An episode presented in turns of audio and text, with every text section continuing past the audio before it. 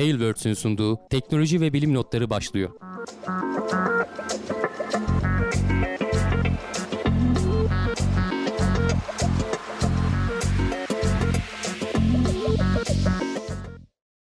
Teknoloji ve bilim notlarına hoş geldiniz. Ben Hamdi Kellecioğlu. Karşımda Volkan Ekmenler. Her hafta olduğu gibi teknoloji ve bilim dünyasından gözümüze çarpan haberlerle karşınızdayız. Nasılsın Volkan? Çok iyiyim abi. Teşekkür ederim. Sen de iyisindir umarım. Ben de iyiyim. Keyfimiz yerinde. Ee, bir aksilik, bir sıkıntı yok. 1 ee, Mayıs bayramın kutlu olsun diyelim. Tam da 1 Mayıs 2023'te çekiyoruz bu bölümü. Güzel güne denk geldi evet. Evet. Çalışan ee... emekçilere selam olsun, kutlu olsun. Biz de acaba bir tatil yapsa mıydık falan diye düşündüm ama sonra haberler birikince dedim atlamayalım bugünü. Daha uzun Bizim... tatillerde biz de arada ara veriyoruz. Hani böyle Ramazan bayramı, Kurban bayramı ama bu sene Ramazan denk gelmedi galiba bize. Geçen hafta. Ee, evet. Şeyde 1 Mayıs'ta da dedim gene burada olalım. Bizimki nispeten işte kolay hani sayılacak bir iş gene. Ağır bir fiziksel iş yükü yok en azından. Evet. Ee, orada çalışan emekçilere selam olsun diyelim. Haberlerimiz yoğun. Güzel güzel haberler var. Türkiye'den de haberler var. Türkiye uzay uzay gelişimi açısından da haberler var. Onları da konuşacağız. İlk haberimizle başlayalım. Ee, uzaya gidecek ilk Türk astronot açıklandı dün. E, Recep Tayyip Erdoğan Ankara seçiminde şey Ankara mitinginde isimleri ve abileri gösterdi. Evet geçen hafta mı söylemiştik? Önceki hafta mı ne söylemiştik? Artık hani seçimden önce bunu açıklarlar. Fazla da geciktirmezler diye. Zaten seçilmişti. İsimleri açıklanmıyordu sadece. E, eğitimlerine falan da başlanmıştı galiba. Amerika'ya gittiler geldiler. İki tane e, zaten hani bir tanesi askeri kökenli Alper Gezer Avcı ile Tuva Cihangir Atasever seçilmiş. E, bir tanesi F-16 pilotu. Asıl, asıl e, seçilen astronot o. Eğer hani onda bir aksilik olursa yedek astronot onun yerine gönderilecek. Yani ikisi de aynı eğitimleri alıyorlar. Ee, hani olur sonuçta insan bir hastalanır, grip olur, bir şey olur. Yani o tarz öyle zaten bir 10 günlüğüne gidiyorsun. O arada da adam hani hasta yaşamasın, çekmesin o eziyeti diye e, veya hani görevi tehlikeye atmasın diye. E, bu, bu işler hep yedekli çalışılıyor. Diğer astronot veya diğer işte e, Amerikalı veya ülkelerin astronotları da benzer şekilde hep yedekli oluyor ekipler. E, bu şeyle birlikte görevin ne zaman olacağı da açıklandı aslında. 2023'ün son çeyreğinde diyorlar. Zaten bizim tahminlerimiz de o yöndeydi. Hatta işte ara ara konuşuyorduk bu. Acaba Suudi Arabistan'da pilotlarla yer mi değiştirildi? Astronotlarla pardon yer mi değiştirildi acaba falan diye. O bizim tabii kendi spekülasyonumuz. Ee, şöyle hemen şeyden bahsedeyim. Alper Gezer Avcı 79 doğumlu Mersinli. Ee, Hava Harp Okulu mezunu. Amerika'da falan da e, eğitim almış. E, uzun zamandır da evet yani F-16 pilotluğu yapıyor. E, ee, 21 yıldır Hava Kuvvetleri Komutanlığı bünyesinde yakışır diyorum yani hani e, bütün testlerden Abi falan da e, geçmiş. Zaten genelde hani böyle oluyor. Şu an böyle olması gerekmiyor artık. Hani onu da konuştuk. Hatta hatırlarsan ben de başvurmuştum. E, binlerce kişi arasından. Tabii ki ciddiye alınmıyordu hiçbir şekilde. E, ama gördüğüm kadarıyla hani bu arkadaşlar çok daha fitler zaten. Tuva Cihangir Ataseverse daha bir genç bir arkadaş. 92 doğumlu Ankaralı o da. E, Bilkent'te elektrik elektronik bölümünden mezun olmuş. O da Amerika'da e, yüksek lisansını yapmış. Aviyonik sistem mühendisi olarak çalışıyor şu anda. E, o da Roketsan'da 5 yıldır çalışıyormuş yani. E, devlet aslında gene kendi e, memurları arasından mı diyelim artık e, oradan bir seçmiş. E, şey seçmiş. Bununla birlikte tabii hani bunların duyurulmasıyla birlikte ufak ufak videolar falan da paylaşıldı. Hani şeye girerseniz e, işte uzay ajansına veya işte e, şeylere bakayım bu kimin şeyi Sanayi ve Teknoloji Bakanlığı mesela bu benim paylaştığım tweet. E, orada böyle sistemlerin kabaca nasıl şey yapıldığını e, bu kişilerin daha doğrusu kabaca nasıl testlerden geçtiklerini falan gösteriyorlar. Biz de bunları konuşmuştuk zaten. E, baya baya e, zorlamışlar aslında. Hatırlarsan baya bir katılımcıdan en son işte 16 kişi falan kalmıştı. O 16'yı da 2'ye falan indirmişlerdi yavaş yavaş. E, sen de dediğin gibi e, Cumhurbaşkanı Recep Tayyip Erdoğan'ın la birlikte sahneye çıktılar açıkladılar. İşte tabii röportajlar falan yapılıyor aileleriyle falan. Aileleri bile sonradan öğrenmiş. Hiç çocuklar söylememişler yani o genç Tuva'nın e, şey ailesinin ben röportajını gördüm hiç hı hı. E, söylememişler. E, ailesi bile en son artık tamam açıklayabilirsiniz ailesi. Çünkü sızmasını istemiyorlar herhalde. Bilmiyorum niye bu kadar gizli tutuldu aslında. O kadar da gizlenecek bir şey değil ama herhalde şey olsun diye bu seçim için e, kullanılacak diye tahmin ediyorum. Ben o yüzden herhalde şey yapmışlardır. Hayırlı olsun. Hani inşallah bir sıkıntı çıkmadan görevi de başarıyla yerine getirirler. e, çok da bir şey kalmadı. Hani son çeyreği dediğin işte Ekim Kasım'da olsa hadi Kasım de aralığa kalacaklarını zannetmiyorum. Kasım'da olsa şurada 6 aylık falan bir zaman kaldı. Yani çok da bir şey kalmadı. İnşallah bir sıkıntı çıkmadan e, bu süreçleri atlatırız. E, görevlerini yakından takip ederiz diyelim. Biz de takipçisi Evet. olacağız. Umudumuz o yönde. Elixir demiş ki yedekler açıklandı mı? Hani nezle grip olurlar gidemezler yedek lazım diye. Zaten biri asil biri yedek olarak. Evet evet bir kişi gidecek bizden. E, Hı, ikincisi kişi yedek gidecek. zaten. Evet bir kişilik yer aldık. Hatta bizim görevde muhtemelen İtalyan astronot falan da olacak. E, arada Aksiyon'un haberlerini yaparken biliyorsun Aksiyon Space'in e, bir hizmeti olarak gidiyoruz. AX3 görevinde biz gideceğiz sanırım. Mayıs ayında AX2 görevi gelecek. İşte onda Suudi Arabistan'dan astronotlar olacak. Onlar iki tane koltuk almışlar. Biraz daha herhalde parayı bastırmışlar. Evet, Biz bir tane- bir E, Aynen şey yapmış, biz biz bir tane astronot göndereceğiz. İşte Türkiye'deki çeşitli üniversitelerden yaklaşık 10'a yakın e, deney falan hazırlanmış. Giden bu astronot e, arkadaşımız o deneyleri orada yapacak. Sonuçlarını işte bu e, üniversitelerle falan paylaşacak. En azından biz de varız diyeceğiz. Bu biraz şeye benziyor. Hani çok böyle şeyin uç noktası bir iş değil yapılan ama e, sonuçta nasıl hani şu Antarktika'da gidiyoruz bayrak dikiyoruz bizi biz de oraya bir araştırma gezileri düzenliyoruz. Burada biz de varız diyoruz. Bu da onun gibi bir şey yapılması gerekiyor. Yapılsın. Buraya yani çok büyük paralar değil bunlar. Buralara kaynaklar ayrılsın.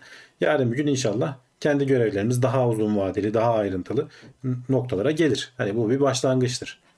Abi öyle birilerinin bir ilkleri başarması lazım yolu açması için yani. Ee, bu abiler de o yolu açacaklar. Görünüyor en azından öyle bir aksilik olmazsa diye. Evet. Umuyoruz Bak Can Serkan Ayhan benim de dediğim gibi hani mitingde Cumhurbaşkanı müjde versin diye yapmışlardır. Bu aralar zaten müjdelere boğulduk yani hani e, savunma sanayi başta olmak üzere habire bir böyle bir şeyler çıkıyor. İşte yok Atak 2 geliyor, Gökbey uçuyor, işte yok milli motorla bir şeyler çalışıyor falan. E, Kızıl Elme bir yandan falan. Hani son bir aydır e, demek ki yani belli ki hükümet buraya oynuyor yani hani savunma sanayine oynuyor.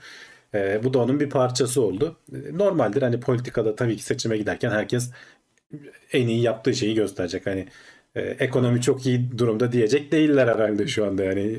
Tabii ki orayı olabildiğince unutturup şeyi göstermeye çalışıyorlar. Hani bunlar da bak biz de burada burada başarılıyız demek istiyorlar. O da çok doğal. Ama sonuçta bunlar Türkiye'nin astronotu olacak yani.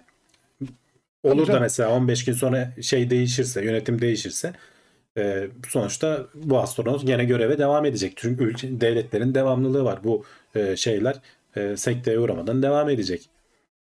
Hmm, Ünsal Üzerlerine yenileri demiş- konulacak. Evet, Ünsan Anoğlu demiş ki bilimin ve teknolojinin politik propaganda malzemesi olarak kullanılması doğru bir şey değil demiş. Bence güzel bir şey ya. Yani e, politik malzeme olarak kullanılması bilim konusunda bak mesela bu teknofestler falan da mesela biraz eleştiriliyor ama bence ne kadar çok kullanılırsa o kadar çok insanın gündemine girer ya. Bence daha çok kullanılsın. Keşke bunda yarışsalar yani. Ben mesela e, tamam hani bilimi yaparken e, yanlış bir yöne saparsan bunu işte e, ne denir? Olmayacak bir şey yani gerçeklikten kopuk bir şekilde siyaseti karıştırıp bilim yaparsan zaten sonuç alamazsın. Ama bence propagandalarda kullanılması falan iyi bir şey. Yani halkta da farkındalığı arttırıyor bence. Ben onu Ben öyle şeye- düşünüyorum ben yani. ona katılmıyorum yani hani teknolojinin bilimin kullanılması iyi değil. Bence bence iyi bir şey yani. Ee, yani bu hani Teknofest'i falan da eleştiriler geliyor bazen ama hani bunların e, ön planda tutulması lazım. Hani ne kadar bunu hükümetle ya da devletle bağdaştırırsınız. Hani ikisi de çok farklı kavramlar ama e, ona karışmam. Fakat hani işte Teknofest güzel bir e, etkinliklerin buluştuğu işte bu hani bilim severlerin, uzaycılık, uzay ve havacılık severlerin buluştuğu bir etkinlik ortamına Tabii. daha çok Yani benziyor. işte orada Yani benim orada- hani beklentim aslında hani olmasını istediğim şey e, şimdi bizde biraz ters çalışıyor tabii. Şimdi bir taraf Teknofest'i övünce veya TOG'u övünce öteki taraf onu bastırmaya çalışıyor.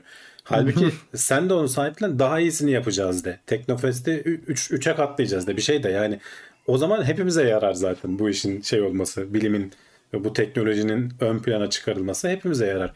Keşke bence öyle olsa. Evet. eee, bu abiler de bakalım uzay yolculuğunda neler getirecekler. 2023'ün son çeyreğini Bak bekleyeceğiz. Ünsal Hanoğlu demiş ki her ay seçim olsun dünyada birinci oluruz. Evet biraz öyle oluyor.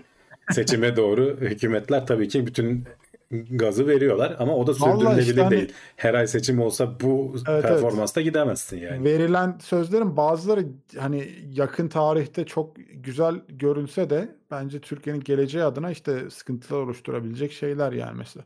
Hani doğalgazı işte bir yıl bedava yaptık demek yerine 5 yıla yaydık %50 düşürdük desen belki daha etkili olacak bir yöntem ama işte bir yıl bedava yaptık diyorsun. Ona göre Tabii. gazlıyorsun. Ama işte şey de biraz öyle bir şey. Yani demokrasi yani bu seçim olayının da handikapı Da- diyelim.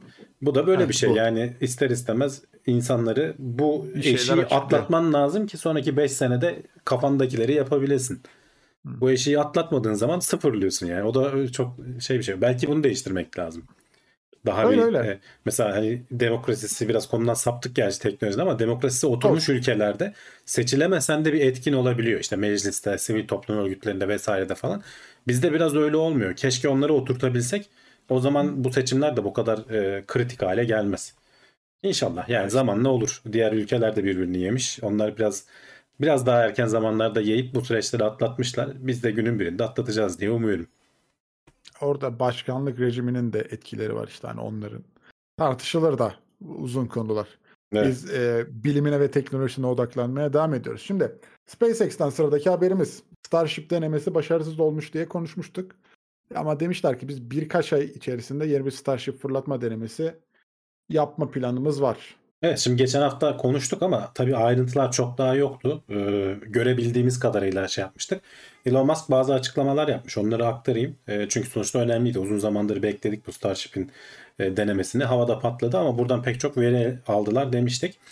Ve olan olayları da dışarıdan görebildiğimiz kadarıyla yorumlamıştık. Şimdi onlara biraz daha ayrıntılı e, açıklamalar getirdi Elon Musk. E, senin de az önce söylediğin gibi iki ay falan gibi bir zaman içerisinde biz tekrar bir fırlatmaya hazır oluruz diyorlar. Tabii ki hani fırlatabilirler vesaire o ayrı tartışma FAA'den izin. Çünkü şey haberleri de vardı. FAA e, Starship'in uçuşunu yasakladı gibisinden haberler de var. Hani aslında zaten izin vermişti. izni kaldırdılar aslında hani yasakladı derken e, öyle bir durum var şu anda. Tabii ki ileride tekrar hani her şey hazır olunca ve o FAA'yı o havacılık dairesini ikna edecekler. Tekrar bir deneme yapacaklar. Şimdi Elon Musk diyor ki benim beklentimi aştı diyor. Hatta daha bile iyi olduğu söyleyebilirim. Çünkü benim beklentim hani patlama falan olmadan e, standta yani fırlatma rampasında patlamadan rampadan ayrılabilmekti ve max Q'yu geçebilmekti. Bu maksimum e, aerodinamik basınç dedikleri noktayı geçebilmekti. E buraları da geçti zaten. O yüzden hani ben başarılı görüyorum diyor. Daha ilk fırlatma e, başladığı anda 33 motorun 3'ünü kaybettik diyor. Biz de hatta bunu konuşmuştuk. Hatta o 3 motorun belki yerden seken o parçalardan olabileceğini kayboldu. Çünkü yakın iki tanesi yan yana durduğu için oraya acaba bir şey mi çarptı falan gibi spekülasyonlar yapmıştık ama Elon Musk mesela buna açıklık getirmiş. E, bu motorları sistem kendi kapattı. Hani tam performans çalışamayacağını düşündüğü için sistem kendi kapattı. Bizim görebildiğimiz kadarıyla, tespit edebildiğimiz kadarıyla o yerden fırlayıp da gelen taşlardan o e, taş fırtınasından etkilenen bir durum yok diyor. E, öyle bir şey tespit edemedik diyor. Hani bu motorlar son derece kompleks olduğunu biz de söylüyoruz bu Raptor motorlarının. Demek ki o 33 taneden 3 tanesi zaten 30 taneymiş minimum. 30 taneden daha fazlası kapanırsa o rampadan ayrılamıyormuş. O yüzden hani zaten minimumla başlamışlar.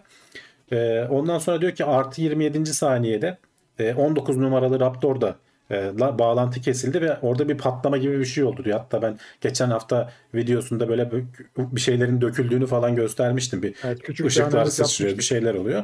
Orada da diyor işte e, çevresindeki o motorların e, koruyucu ısı kalkanları falan var. Onlara zarar geldi geldiğini gördük diyor. E, ama sistem uç, e, roketle uçmaya devam etti. 62. saniyede tekrar e, gene bu tarz böyle olaylar yaşandı. E, her ne kadar hani motor çalışmaya devam ettiyse de bu on- 27. saniyedeki 19 numaralı motor kapanıyor bu arada. Ufak patlamayla beraber. 62. saniyedeki 30 numaralı motorda devreden çıkıyor. Ama çalışmaya devam ediyor. Daha doğrusu hani bağlantıları kesiliyor ama çalışmaya devam ediyor. Ee, 85. saniyede hani sonra artık kontrolü tamamen kaybettik diyor. Yani ondan sonra e, mod şeyi e, roketin yönünü belirleyemez hale geldik ve ilginç bir şey söylüyor. İkinci aşamanın ayrılmasında biz hiç şey vermedik diyor aslında komut vermedik diyor. Yani aslında ikinci aşamayı hani biz ayrılamadı vesaire falan diyorduk ya e, alttan o işte seken taşlardan acaba hidrolik e, o şeylere borulara falan denk geldi de hani ikinci aşamanın ayrılmasını sağlayan şeyler mi etkilendi gibisinden e, hep böyle spekülasyonlar vardı ama yok. SpaceX ikinci aşamanın ayrılması için komut vermemiş. Hatta e, roketi patlatmak için çok daha önce düğmeye bas- basmışlar ama e, çok uzun sürdü diyor. Hani o roketin e, iptal etme sisteminin biliyorsun havada infilak etmesini sağlıyor. 40 saniye falan sonra oldu diyor. Onu da araştıracaklar ayrıca. Hani bunun bu kadar Bu geç olmaması. ciddi bir sıkıntı yani. Ciddi bir sıkıntı. 40 açıklamalar saniye çok sıkıntı, uzun evet. bir zaman yani. Tamam okyanusa doğru atıyorlar. Hani muhtemelen bir şey olmaz ama e, kontrolünün dışında bir şey var demek orada belli ki. O flight termination sistem dedikleri o uçuş iptal sistemini tekrar bir elden geçirecekler. Orada işte FAA'yı ikna etmeleri lazım. Abi biz düğmeye bastık mı bir saniye içinde patlıyor bu diye o noktaya getirmeleri lazım. Onu da araştıracaklar. Niye bu 40 saniye sürdü diye. Biz o sırada işte roketin böyle havada taklalar attığını izliyorduk. Ulan ne güzel e, değişik şeyler oluyor diye. Adamlar aslında çoktan düğmeye basmışlar. infilak etsin diye bekliyorlar. E, Allah'tan etti yani. Hani e, belki de kendi kendine etti. Belki o iptal sistemi çalışmadı. Elon Musk onunla ilgili bir şey söylemiyor ama o hani havada dönerken biliyorsun garip grup e, yüklere maruz kalıyor. Belki de alet kendi kendine dağıldı yani patladı. E, biz hani kontrolleyip o zaman patlattılar falan diyoruz ama çok daha önceden basmışlar aslında. Ee, tabii ki hani bir, e, birkaç ay içerisinde tekrar fırlatacağız diyorlar. Hatta birinci aşamayı seçmişler bile. Booster 7 ilk denemesi Booster 7 ile yapıldı. Booster 9 ikinci denemede yapı- kullanılacak diyorlar. Henüz e, Starship kısmını seçmemişler. Orada hangi biliyorsun Starship en son 24 mü fırlatılmıştı? 27 mi ne fırlatılmıştı?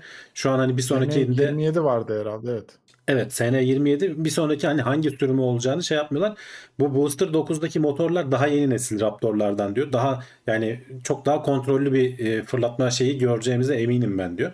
Çünkü e, sonuçta bir tane de 33 tane falan Raptor motoru kullanıyorsun düşünsene. Yani sürekli üretiyor zaten SpaceX ve bunu da güncellemeye devam ediyor.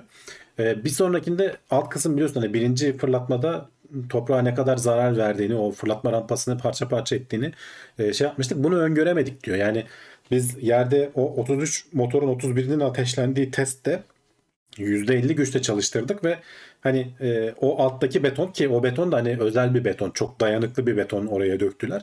O betonun yüzeyinde biraz hani erozyon gibi bir şey oldu. Hani biraz aşınma oldu. Hani tam güçle çalıştırdığımızda da o aşınmanın biraz fazla olacağını ama birkaç fırlatma dayanabileceğini tahmin ediyorduk diyor. Yoksa hani bu fırlatmayı yapmazdık diyor adam yani. Ama hani yaklaşık 400 dönümlük falan bir al- alana saçılmış. Tabii ki etrafa saçılan şeyler hani beton parçaları, toz falan gibi şeyler. Ee, o şeylere de zarar vermişti işte oradaki e, gazları falan tutan e, şeylere fırlatma rampasının Tanklara. etrafındaki tanklara zarar vermişti. Onlar da değiştirilecek. Onların da çalışmaları başladı hızlı bir şekilde. Şimdi altta tabii şey yapacak yapacak e, SpaceX geçen hafta da konuşmuştuk. Çok güçlü bir e, şey çelik tabaka gibi bir şey koyacaklar. Yani betonla falan olan yani bu güce dayanacak bir beton yok diyorlar. Ee, oraya çok güçlü bir çelik tabaka. O çelik tabaka da aslında delikli böyle şey diyorlar. Hani bir duş başlığını ters gibi düşün diyorlar. Çok güçlü bir e, şeyden e, çelikten ve su püskürtüyor yukarıya doğru. Yukarıdan gelen şey de e, o roket e, itkisi, Alevi de. ateşi de alevi de orada sönümleniyor suyla bir araya gelip. E, bunu deneyecekler. Onun hatta bir yandan hazırlamışlar ama yetişmemiş. E, ya beton idare eder bir seferlik diye düşünmüşler. İdare etmemiş yani orada e, nasıl bir güçlüse artık. Yani SpaceX'in deneme yanılma yöntemlerini bir kez daha görmüş olduk işte. Evet yani e, ölçümleri e, beklediklerinden çok daha fazla olmuş yani hani şey bu kadar olacağını biz de beklemiyorduk ki yani %50 güçte az biraz işte zarar görüyorsa %100 güçte o kadar olacağını tahmin etmemişler demek ki. o kadar da şey değil. Bir sonraki de hani ikinci görevde şey diyor bu yılın sonuna kadar 4-5 tane Starship fırlatması deneyeceğiz diyor. Hani çok şey beklemeyin Güzel haber. diyor. Güzel haber. Hani bizim için e, keyifli bir haber bu. E, eğer işte gene fırlatma rampasına falan zarar vermezse tabii hedefleri bu yani. Ve yıl sonuna kadar yörüngeye rahatlıkla çıkacağımızı yani %80 ihtimalle çıkacağımızı düşünüyorum. Gelecek yıla kadar %100 çıkarız diyor adam. Yani hani e, ben diyor Elon Musk'ın beklentisi bu şekilde. İkinci görevdeki hedefleri de e, gene işte rampadan düzgün bir şekilde ayrılmak ve ikinci aşamayı ayrılma aşamasını başarılı bir şekilde gerçekleştirmek. Yani gene yörüngeye çıkışa %100 demiyor. E, ama en azından bu sefer ayrılma aşamasını düzgün bir şekilde yapacağımıza inanıyorum diyor. Bakalım Güzel. göreceğiz Önüm- birkaç ay içerisinde. Önümüzde birkaç ay var evet. Hani rampanın da toparlanması lazım. Yoksa elimizde fırlatacak malzeme var demişler ama herhalde biraz da rampanın da toparlanması gerekecek. Biraz değil bayağı toparlanması lazım. O işte o metal plakanın izinler- falan hazır hale gelmesi lazım. Evet, izinlerin mevzuları var herhalde biraz da orada bir baskı var anladığım kadarıyla. Ee, şey ya bir de bu rampadan hani fırlatma tuşuna bastıktan ateşlendikten sonra birkaç saniye sonra hareket ettiğini falan konuşmuştuk. Demek ki yani o 30 tane motorun gücü anca minimumda o kadar yetmiş. Belki daha fazla. Ondan da olabilir. Zaten biraz da garip hareket uçtu biraz farkındaysan onu da söylemiştim. Olmaz hafif böyle rampadan uzaklaşarak aslında o da şansına mesela bizim aslında bu garip hani o eğimli uç fırlatmanın sebebi iki taraftaki o o taraf iki motorun e, kenardan Aynı şey olmuş olması. motorun Evet. şey olmuş. Yani olmuş, evet. e, öteki tarafta olsaydı belki de o şeye çarpacaktı. Ramp- yani o rampaya çarpacak. e tabii o yandaki o metal yapı e, oraya belki çarpacaktı. Doğru yöne doğru gitmesi bence biraz da şans olmuş. O kadar hani biraz şimdi rampa pad clearance diyorlar. Yani o rampadan kurtulmak için hafif eğimli fırlatıyorlar ama bu biraz bayağı fazla yana doğru gitmişti. E, açıkçası hani ben de izlerken e, biraz fazla gittiğini düşünmüştüm. E, onu da o şekilde açıklamış. Normalde bu kadar yana gitmesini beklemiyoruz. Bir de senin dediğin gibi 33'ün 3'ü gittiği zaman e, bir de şey olabilir. İlk deneme olduğu için Şimdi %100'de çalıştırmıyor olabilir sistem. Hani %50'ye getiriyordur ateşleme. Sonra işte Yavaş yavaş %60-70 arttırıyordur. bakıyordur yani evet yani 30 motorun çünkü bir yandan da onun algoritmasını falan da geliştiriyor adamlar. 30 motoru aynı anda düzgün bir şekilde çalıştırmak falan e, çok da kolay işler değil. Kapanan motoru tölere etmeye çalışıyor. Diğerlerini daha fazla yakarak Tabii. falan herhalde. Yani olmayacaksa kapatacak var. alet aslında belki. Ama işte sistem orada otomatik karar veriyor zaten. Hani bunu bir insan karar veremez o orada anlık olarak. Sistem orada anlık olarak ölçümlerini bilmem neyi alıp tamam abi biz gideriz deyip yola devam ediyor. O da işte 5-6 saniye sürüyor. Biraz da tabii ağır yani çok büyük bir yapıdan bahsediyoruz.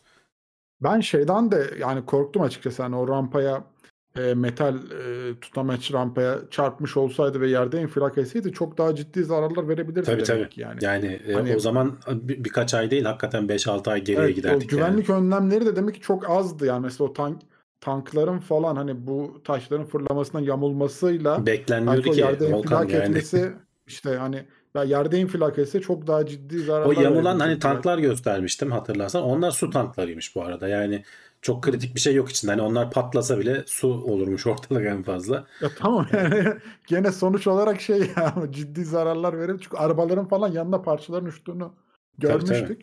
Ya güvenlik mesafesinin arttırılması gerekebilir gelecek fırlatmalarda. Dikkat edeceklerdir herhalde. Biz heyecanla e, söylenen söze odaklanalım. Hani bu yıl içinde 4-5 fırlatma daha bekliyorlarmış, planlamaya çalışacaklarmış. Umarız başarılı başarılı gelecek fırlatmada ikinci aşamanın ayrılmasını görürüz. Can, Can Serkan Serkan Ayhan evet e, beton işinde danışmanlık. veririz. Bizim işimiz abi Türklerin işi beton. Sorsunlar en güzelini yapalım. Canım yani, on- onlar da biliyorlar yani. Onlar da beton, betonun işinde yeterince iyiler. Çelik plaka nasıl olacak çok merak ediyorum. Yani ısınmadan sonra çelik plakanın soğuması ne kadar sürüyordur? Ben onu şimdi hani merak İşte ettim. aynı anda su da verdiği için muhtemelen o plakaya çok fazla ısı gelmeden Isı- su su buharlaşarak onu yok edecek yani o şeylerin. Umarım. Umarız öyle olur.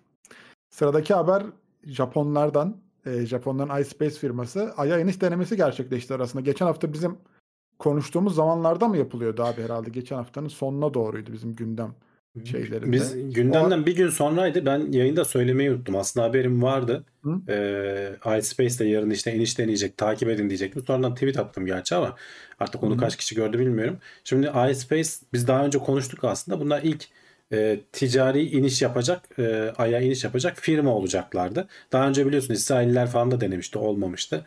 Hint, Hintliler de denedi ama onlar ticari firma değil, onlar devlet. E, bu iSpace bir Japon firması. Eğer başarılı olsalar da aya ilk iniş yapan ticari firma olacaktı. Fena da gitmiyordu. Hani ta e, Aralık ayında fırlatılmıştı araç. Biraz böyle yakıttan tasarruf sağlamak için dolan başlı Yavaş bir yol yavaş. izlemişti. E, artık hani son anlara gelmiş geçen hafta. Son ana kadar her şey çok düzgün gitti. E, tabii ki hani ekranda bir simülasyondan falan gösteriyorlar nasıl olduğunu. Ben canlı olarak da takip ettim. Son anlarda artık yere inmeden önce simülasyon devam ediyor ama e, oradaki eleman hani hep şey diye uyarıyor. E, simülasyona inanmayın. Hani biz onu normal devam ettiriyoruz. Asıl e, onayı e, kontrol merkezinden aldığımız zaman e, size söyleyeceğiz falan diyorlar. E, onu beklediler beklediler. Kontrol merkezinden bir türlü onay gelmedi. Çünkü bağlantı koptu. E, sonradan da 5-6 dakika sonra çıktı adam dedi ki e, iletişim kuramıyoruz. Hani şey anlamına gelir bu diyor. Ba- şeyi kaybettik. Aracı kaybettiğimiz anlamına gelir. Tabii ki çakıldığını da e, göremiyorsun. Çünkü e, o çevrede haber verecek başka bir şey yok yani. Yani Evet. bugün hani şeyler gözlemler belki hani oradan geçen uydular var etrafında ayın. E, denk gelirse onun fotoğrafını gene e, yayınlarlar ama e, aradan 5-6 saat geçtikten sonra daha ayrıntılı açıklama yaptılar. Dediler ki e, son hani fırlatmanın son 30 saniyesinde e, şey uyarısı almışlar. Hani yakıt çok az kaldı İnişin. uyarısı almışlar. İnişin fırlatma diye ters söyledim. İnişin son 30 saniyesinde yakıt çok az uyarısı almışlar. E, ve ondan sonra yani yüzeye 80 metre falan kala. E, ondan sonra da bir anda hız artmış. Yani diyorlar ki muhtemelen yakıt bitti ve motorlar kapandı.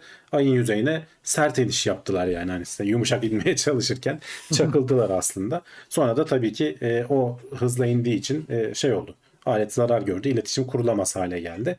Üzücü. Yani çok çabaladılar ama e, bir yandan hani e, çok güzel görüntüler paylaştılar. Onun bak videosunu şey yapayım. E, bu görüntü e, çok ikonik bir görüntü aslında. E, daha önce işte Apollo görevlerinden falan da hatırlıyoruz. Hani dünyanın ayın yüzeyinden doğuşu görüntüsü. Bunu kendileri yaklaşık e, 100 100 kilometre falan yüksekteyken galiba bunu çekiyorlar ayın yüzeyinden. E, dünya arka tarafta. Burada ilginç bir ayrıntı var. Onu da e, şeyde anlatıyor aslında. E, burada çok ilginç bir ayrıntı var. Şimdi birazdan ekrandan görüntüsü değişecek. Bak yakınlaştırdığın zaman e, aslında şeyi görebiliyorsun. Ayın dünyanın üzerine düşen e, gölgesini görebiliyorsun. Tam da Avustralya'nın o kısımlarında güneş tutulması var. Yani aslında aydan dünyadaki güneş tutulmasını izleyebiliyorsun. E, tam da o anın denk getirmişler. Fotoğrafını çekmeyi başarmışlar. E, çok böyle hani hafif e, çok da net belli olmuyor ama hani orada bir ayın gölgesi olduğunu görüyorsun. Avustralya'nın e, güney kıyılarındaydı galiba. Ben daha önce hani oradan güneş tutulması görüleceğine dair bir haberi de görmüştüm. Bu adamlar onun fotoğrafını çekmeyi başarmışlar. Çok Ee, güzel bir görüntü evet. Çok güzel bir görüntü. Yani e, inşallah hani biz de hani sert iniş yapacağız ya. İniş anında pek bir şey çekemiyorsun ama şöyle bir görüntüyü hatırlarsan o İsrailliler de böyle hatta onda İsrail bayrağı falan da var şeyde ekranda. E, kendi aracın üzerine hani kamerayı öyle konumlanmışlardı. Bu çok hoş bir şey. Yani böyle bir görüntüyü ben de inşallah bizim e, görevimizden de bekliyorum diye diyorum. Başka görüntüler de var. Video da çekmişler. Ee, gene o dünyanın etrafı şeyden ayın etrafından dünyanın çıkış videosu. Ee, şöyle biraz daha ilerideydi oraya denk gelmeye çalışayım. Şöyle bir kere şeyi çekmişler. Ayın yüzeyini doğrudan çekmişler. Ee, bayağı güzel net bir görüntü. Çok keskin tabii şeyler. Atmosfer olmadığı için ışık böyle dağılmıyor. Gölgeler falan çok keskin. Ee, dünyadaki gibi görünmüyor yani ayın yüzeyinden. Ee, güneşin geliş açısına göre bazı yerler gerçekten karanlık kalıyor. İşte o kraterlerin içinde karanlık kalan kısımlarda e, buz halde suyun olduğunu falan biliyoruz. Özellikle Güney Kutbu'na doğru. Bundan sonraki insanlı görevler falan da oralara doğru yapılacak zaten. Şöyle biraz daha ilerleteyim. Şu şeyi bulmaya çalışıyorum. Heh, şu işte gene ayın kenarından doğan dünyanın e, bu da, bu da video hali. Biraz daha e, tabii ki hani böyle atlaya atlaya kare hızı çok yüksek değil ama çok güzel görüntülerden bir tanesi bence bu da. Bunları çekebilmiş oldular. E, yani ayın etrafına gittik, yörüngeye girdik ama e, şey yapamadılar. E, başarılı bir şekilde inemediler. İnemedik diyorlar yani daha doğrusu açıklamalarını yaptılar. Bakalım hani şey olarak göreceğiz ilerleyen günlerde. Bu tabii ki birinci görev. Hani e, Hakuto R M1 diye bir görevdi bu. M2'yi fırlatacaklar. Hatta galiba çok yakın bir zamanda. E, önümüzdeki yıl galiba M2 gidecek. Buradan öğrendiklerini çok değiştirmeden çok benzer bir aracı gönderecekler. Tabii ki bu M1'in üretiminde öğrendiklerimizi M2'de kullanacağız diyorlar. Ama aslında daha büyük araçları da şimdiden taşı, ta- şey yapıyorlar. Versiyon 2 dedikleri bu Hakuto R1, e, R M1 ve M2 modellerinden daha farklı, daha ayrıntılı e, araçları da şimdiden tasarlıyorlar. E, bakalım biz de takip etmeye devam edeceğiz. Sonuçta özel bir firma. E, hızlı, aynı işte SpaceX gibi hızlı deneyeceklerdir. E, uzun sürmeyecektir denemeleri. E, biz de takipçisi olmaya devam edeceğiz. Güzel. Hindistan'ın da başarısızlığında üzülmüştük. Bu iSpace firmasınınkine de e, biraz içerlendik tabii ki haliyle. E, onlar için de üzücü bir deneyim olmuş. E, Tabii. umuyoruz yani bizim bizim yapacağımızda biz hani ayı vururuz diye hedefledik ama belki de biz başarılı güzel bir iniş yaparız. Burada onu kutluyor oluruz. Ya o acayip bir şey olur zaten evet yani hani Değil mi? Sonuçta şu anda Ay'a iniş yapan, başarılı iniş yapan devlet bazında 3 tane devlet var. Ee, Amerika, Rusya, Çin. Hindistan denedi, beceremedi. İsrailliler işte özel firmayla denediler. İlk özel firma olacaklardı. Başaramadılar. Japonlar özel firmayla denediler. başaramadı. denedi, evet. Yani bu iş kolay değil.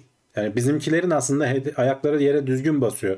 e, olduğunu Ayı gösteriyor. vurmak. Evet Aynen, yani sert buradan. iniş deneyeceğiz diyorlar. Ama orada belki de işte hani beklentileri düşürmek adına aya iniş yapacağız deyince çünkü çok büyük beklenti.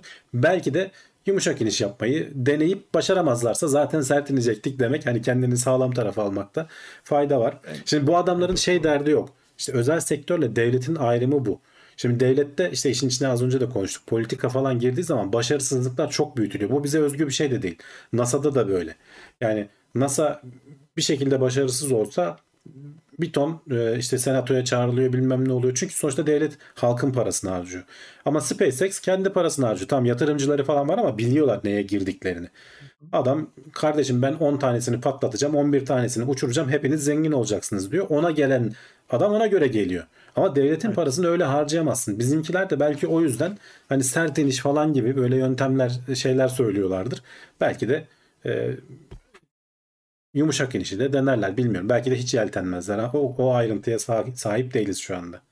Onun da ayrıntıları ileride açıklanacaktır e, diye düşünüyorum. Bu Evet. iSpace firmasının hani şeyini merak ediyorum mesela. Hani Ay'a iniş yapmak okey problem yok ama e, para kazanmak istedikleri noktalar neresi acaba? Mesela bu bir reklam çalışması olarak Ay'a inmek Hayır canım yani çok- adamlar şöyle düşün bak firmalar 10 yıl, 20 yıl, 30 yıl, 40 yıl sonrasına şimdiden yatırım yapıyor adamlar. Yarın bir gün aya iniş yapabilen özel bir film olacak. Nasıl Axiom Space şimdiden başladı devletlerden hatırlarsan geçen hafta önce devletler sonra e, zengin milyonerler en sonunda firmaları şey yapacağız. Hani adamlar bir program açıkladılar artık iş ticarileşiyor baya baya. İşte bu adamlar da ayın yüzeyine araç indiren ki bu aracın üzerinde şeyler vardı. Mesela işte Birleşik Arap Emirlikleri'nin rover'ı vardı Rashid isimli. Ee, gene işte kendilerinin galiba ya da Jackson'ın hazırladığı bir, bir başka rover vardı. Onlar da pert oldu tabii bu çarpma esnasında ama e, o roverlar hazırlanıyor, veriliyor vesaire. Yani bu, o denemeler başarılı olsaydı adamlar için hem çok iyi reklam olacaktı hem de evet, evet. hizmet sunuyor olacaklardı. Yani kolay değil tabii ki bu şeyleri yapmak. O yüzden ciddi yatırımlar gerekiyor. İşini bilen adamlarla çalışman gerekiyor. Ee, ve ya da en azından işini bilen adamlarla çalıştığını göstermen gerekiyor. Elon Musk mesela Evet burada yani. biraz daha eli güçlü. Çünkü Falcon 9 çok iyi sonuçlar çıkarıyor. Yani dikey inişi başardı. Adam bir marka oldu. Ee, dünyadan fırlatılan her 3 roketten ikisini SpaceX fırlatıyor ve son derece de düzgün çalışıyor. O yüzden Starship'e yatırım bulmakta zorlanmaz. Ama tabii ki bu rakibi çıkmayacağı anlamına da gelmiyor. Orası öyle. Ee, evet bakalım bizim gelişmelerimizden bir haber olursa onu da gündemimize alırız diyelim. Yusuf Ertuğrul Derin 10,5 lira bir destekte bulunmuş. Çok sağ olsun desteği için. Eksik olma diyelim.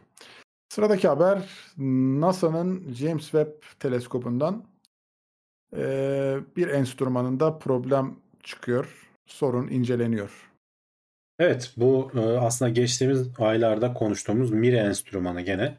E, bu sefer ama farklı bir sorun. E, çok büyük hani kritik bir sorun değil ama çözülmesi anlaşılması gereken bir şey. Geçen aylarda ne olmuştu hatırlarsan e, bir e, mekanizmada bir e, ne denir zorlanma tespit etmişlerdi. Bir gıcırdama gibi bir şey tespit etmişlerdi. Bu e, modlar arasında geçişi sağlayan mekanizmada herhalde artık orada bir dişli mi var bir teker mi var dönen bir şeyde bir zorlanma tespit etmişlerdi. Ne olduğunu anlamaya çalışmışlardı ama sonra bir yöntemle çözdük demişlerdi onu. Şimdi gene Mire aracı ki yani e, bu James Webb Uzay Teleskobu'nun üzerindeki önemli araçlardan bir tanesi. Hadi mid infrared e, neydi? Medium Resolution Spektroskopi yapan kısım işte. Mid Infrared Instrument. MIRI'nin açılımı da o. Ee, orta e, seviye dalga boylarında işte e, ölçüm yapan araç. Hani en önemli şeylerinden biri diyorlar. Ki NASA belirli aralıklarla zaten bu e, James Webb'in üzerinde 17 tane mod var. Bu 17 modun kalibrasyonunu tekrar yaparken bunu tespit etmişler. E, aletin önceki çektiği fotoğraflarla şimdi çektiği e, aldığı fotoğrafları karşılaştırdıklarında bu MIRI'nin ölçebildiği dalga boyunun en uzunlarına doğru yeterince ışık alamadığını tespit etmişler. Önceki fotoğraflarla karşılaştırdıklarında. Ve bunun tam olarak neden olduğunu bilmiyorlar. Yani aletin sensörünün üzerine o dalga boyunda yeterince ışık düşmüyor. Bunun kaynağının ne olduğunu da dediğim gibi şu anda bilemiyorlar. Araştırıyorlar, çözecekler. Şu an için normal işlevine devam ediyor. Bir sıkıntı yok. En azından hani ne yapabiliriz diyorlar. O dalga boyunda hani CMOS'un üzerine o e, sensörün üzerine şey düşmezse E, yeterince ışık düşmezsen ne yaparsın? Pozlamayı arttırırsın. Daha çok data gelmesini sağlarsın. Işık düşmesini bir şekilde şey yaptırabilirsin, ayarlayabilirsin. Şimdilik öyle idare edeceğiz demişler. Ama tabii ki bunun tam olarak neden kaynaklandığını bulup e, çözmeleri lazım. E, o yüzden devam edecekler hani araştırmaya. Biz de hani haber e, o gündeme gelirse ayrıntılı olarak konuşuruz ama şu an için yaptıkları açıklama bu yönde. Şimdi kolay da değil tabii hani milyarlarca dolar harcadığın bir aracın e, gönderiyorsun ayın ta öteki tarafına dünyadan uzaklara bir daha e, üzerinde şey yapman da mümkün değil. Tamam 17 moddan bir tanesi e, de bir sıkıntı var ama sonuçta en önemlilerinden biri diyorlar. E, daha yıllarca çalışacağı ömrünün olduğunu da düşünürsen en başlarda kimse bunu kaybetmek istemez. E, o yüzden NASA çok üzerine titreyerek dikkatli bir şekilde takip ediyor. Ee, önemli bir bizim için teleskop. O yüzden her türlü ayrıntının değerlendirilmesi lazım. Kesinlikle e, doğru olanı yapacaklarına eminiz. Devam edelim. NASA'dan gene bir haber. Voyager 2'nin biraz daha uzun süre görevde kalması için bir yol bulmuşlar.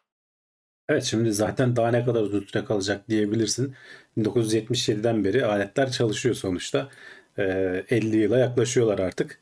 Ee, Voyager 2, Voyager 1 ile birlikte biliyorsun Güneş sisteminin dışına çıkan ilk araçlar ve yollarına devam etmeye, gitmeye devam edecekler. Ee, şu anda dünyadan uzak en insan yapımı en uzağa gitmiş araçlar bunlar. Ee, 20 milyar kilometre falan yani. Hani e, hala tabii ki hani uzay şeyinde düşünürsen, büyüklüğünde düşünürsen güneş sisteminin hemen arka kapısındalar yani daha bir, çok da uzağa gidemedik ama e, 50 yılda bu kadar oluyor. E, aletlerin üzerinde tabii ki e, bu RTG dedikleri e, radyoizotop ter, termoelektrik kapıl mı öyle bir şeydi. E, generator mı? Yani bu nükleer e, plütonyumun şeylenmesiyle e, yarı ömrüyle e, çıkan ısıdan elektrik üreten bir sistem var. Güneşten çok uzağa gittiği için artık hani güneş enerjisi falan kullanılamıyor bunların üzerinde. Ama onun da bir ömrü var tabii ki. Yani üzerindeki plütonyum bitiyor gitgide ve üretebildiği enerji azalıyor. Dolayısıyla e, gitgide üzerindeki e, bilimsel enstrümanları kapata kapata ömrünü uzatmaya çalışıyorlar. En kritikleri bırakmaya çalışıyorlar. Şimdi Voyager 2'nin de 5 enstrümanı varmış. Bu yıl bu yıl içerisinde bir tanesinin kapatılması gerekiyordu. E, bilim insanları, NASA'daki mühendisler buna bir alternatif yol bulmuşlar. Bu voltaj dalgalanmalarını önlemek için bir devre e, sistemi varmış. Onu devreden çıkardıkları zaman o da bir miktar elektrik yakıyormuş. Onu devreden çıkardıkları zaman bu e, bilim enstrümanının kapatılmasını bir yıl ertele, 3 yıl erteleyebiliriz diyor. 2026 yılına kadar atabiliyoruz gibi görünüyor diyorlar. E, bir, bir miktar risk alıyorlar ama hani şimdiye kadar takip ediyoruz. Voltaj dalgalanmalarında bir sıkıntı yok. E, alet yıllardır hani düzgün bir şekilde çalışıyor. Hani az bir risk alıyoruz ama çok önemli bir çünkü bunlar ne kadar dünyadan uzağa giderlerse elde ettikleri bilimsel ölçümler o kadar önemli hale geliyor. Sonuçta güneş sisteminin dışında ölçüm yapabilen tek araçlarımız bunlar. Ee, dolayısıyla burada bilimsel ömrünü olabildiğince uzatmaları lazım. Ee, o yüzden hani 5 enstrümanın birini kapatmak yerine biraz risk alıp ama bu tabii ki kontrollü bir risk. Ee, biraz risk alıp bir 3 yıl daha biz 5 enstrümanla gidebilir miyiz? Sonra tabii ki o da yeterli olmayacak. Kapata kapata gidecekler. Tek tek Bu- kapatılacak.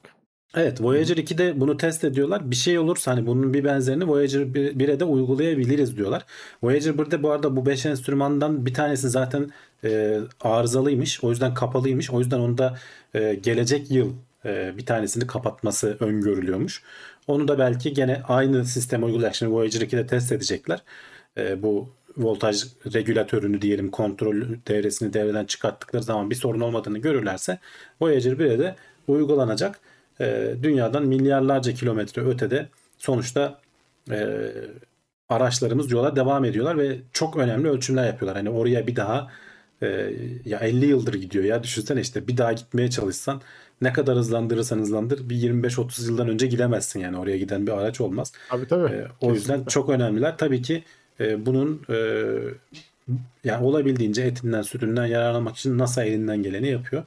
Ama bir yerden sonra tabii her şeyin bir sonu var. Bir yerden sonra e, kapanacak yapacak bir şey yok yani. Ee, bu Voyager'ların devam görevi ya da hani alternatif olarak gönderilen araçlar var mı abi böyle? Böylesi Uzaklara. böylesi yok yani e, uzaklara giden var mesela şeyi hatırlarsan New Horizons bu Plüton'un yakınından geçip giden e, bir şey vardı görev vardı o kaptırıp o da gidiyor. e, çok uzaklarda o Kuiper kuşağındaki falan bir şeyleri de e, çekeceklerdi Araştırarak. galiba. Hı hı. E, hatta hedefi de belliydi. En sonunda belirlemişlerdi. Ama on, o mesela e, bir yerden sonra o da güneş sisteminden çıkacak ama hani hala dünya ile iletişim kurabilir mi? O zamana kadar ne olur? Onu bilmiyoruz. Ama onun daha yılları var yani o fırlatılalı yakın oldu nispeten. Yakın zamanda. Daha onun çok gidesi var yani.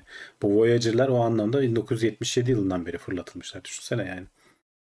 Çok ciddi ciddi bir süre evet. Orası önemli. Ee, voltaj dalgalanması hani ciddi bir tehlike ama tabi burada test yapmış olmaları bunu uzun bir süre. Ya şöyle üzerindeki o elektriği üreten devrenin zaten gücü azalmış. Belki hani voltaj dalgalanması o kadar etki etmeyecek hani. O kadar dalgalanmayacak alet. Hı hı. Ee, gücü azaldığı için hani üretebildiği enerji azaldığı için. Belki hani ilk başlarda gerçekten regüle edilmesi gerekiyordu. Şimdi zaten tolerans sınırları içerisinde kalıyor o dalgalanma ama takip edecekler tabii. Yani çok aşırı bir dalgalanma görürlerse müdahale edeceklerdir. Hani regülatörü tekrar açıp o bilim enstrümanlarından birini kapatmak zorunda kalacaklardır. Ee, NASA çok yakından takip ediyor. Bakacağız devamına. Evet şimdi e, devam ediyoruz. Güneşin içini kütle çekimsel dalgalarla görmek mümkün mü diye bir soru sormuş bilim adamları. Evet, Ne bu yapacağız içine? merak ediyoruz. ne Ha, o her için? şeyi merak Nasıl Evet. nasıl bir yapısı var diye tabii ki e, anlamaya çalışıyoruz. Güneş çok yoğun bir kütle olduğu için hani ışığın bile ışıkla falan görmek mümkün değil. E, kendi hatta ürettiği ışık bile yüzeye 100 milyon yılda falan ulaşıyor. Yani çekirdeğinde oluşan o fotonlar oraya buraya seke seke çarpa çarpa güneşin içerisinde tur ata ata 100 milyon yılda ulaşıyorlar. Yani bize gelen ışık 100 milyon yıl sonra geliyor. Dolayısıyla içerisi içiyle ilgili teorilerimiz var. Çok da bir şey göremiyoruz. Bir de işte yüzeydeki o ses dalgalarının aynı bizim dünyadaki o sismograflardan hani dünyanın çekirdeğini falan anlamaya çalışıyoruz. Mars'taki o InSight aracında depremleri dinleyerek Mars'ın içeriğini anlamaya çalışıyorduk. Aynısını güneşten ama uzaktan yapmaya çalışıyorduk. Yani o ses dalgalarını artık nasıl ölçüyorlar yüzeyden bilmiyorum. O da çok akla ziyan bir şey. Ee, uzaktan yapmaya çalışıyoruz. Bir akla ziyan başka bir projede bu da önerilen proje. Şimdi ondan bahsedeceğim. Kütle çekimsel dalgaları e, biliyorsun daha önce bir buna ayrı bir video yapmıştık. Hatta benim teknoseyri yaptığım ilk videolardan biriydi. Bilimsel videolardan biriydi. Sonrasında bunu Nobel de aldılar.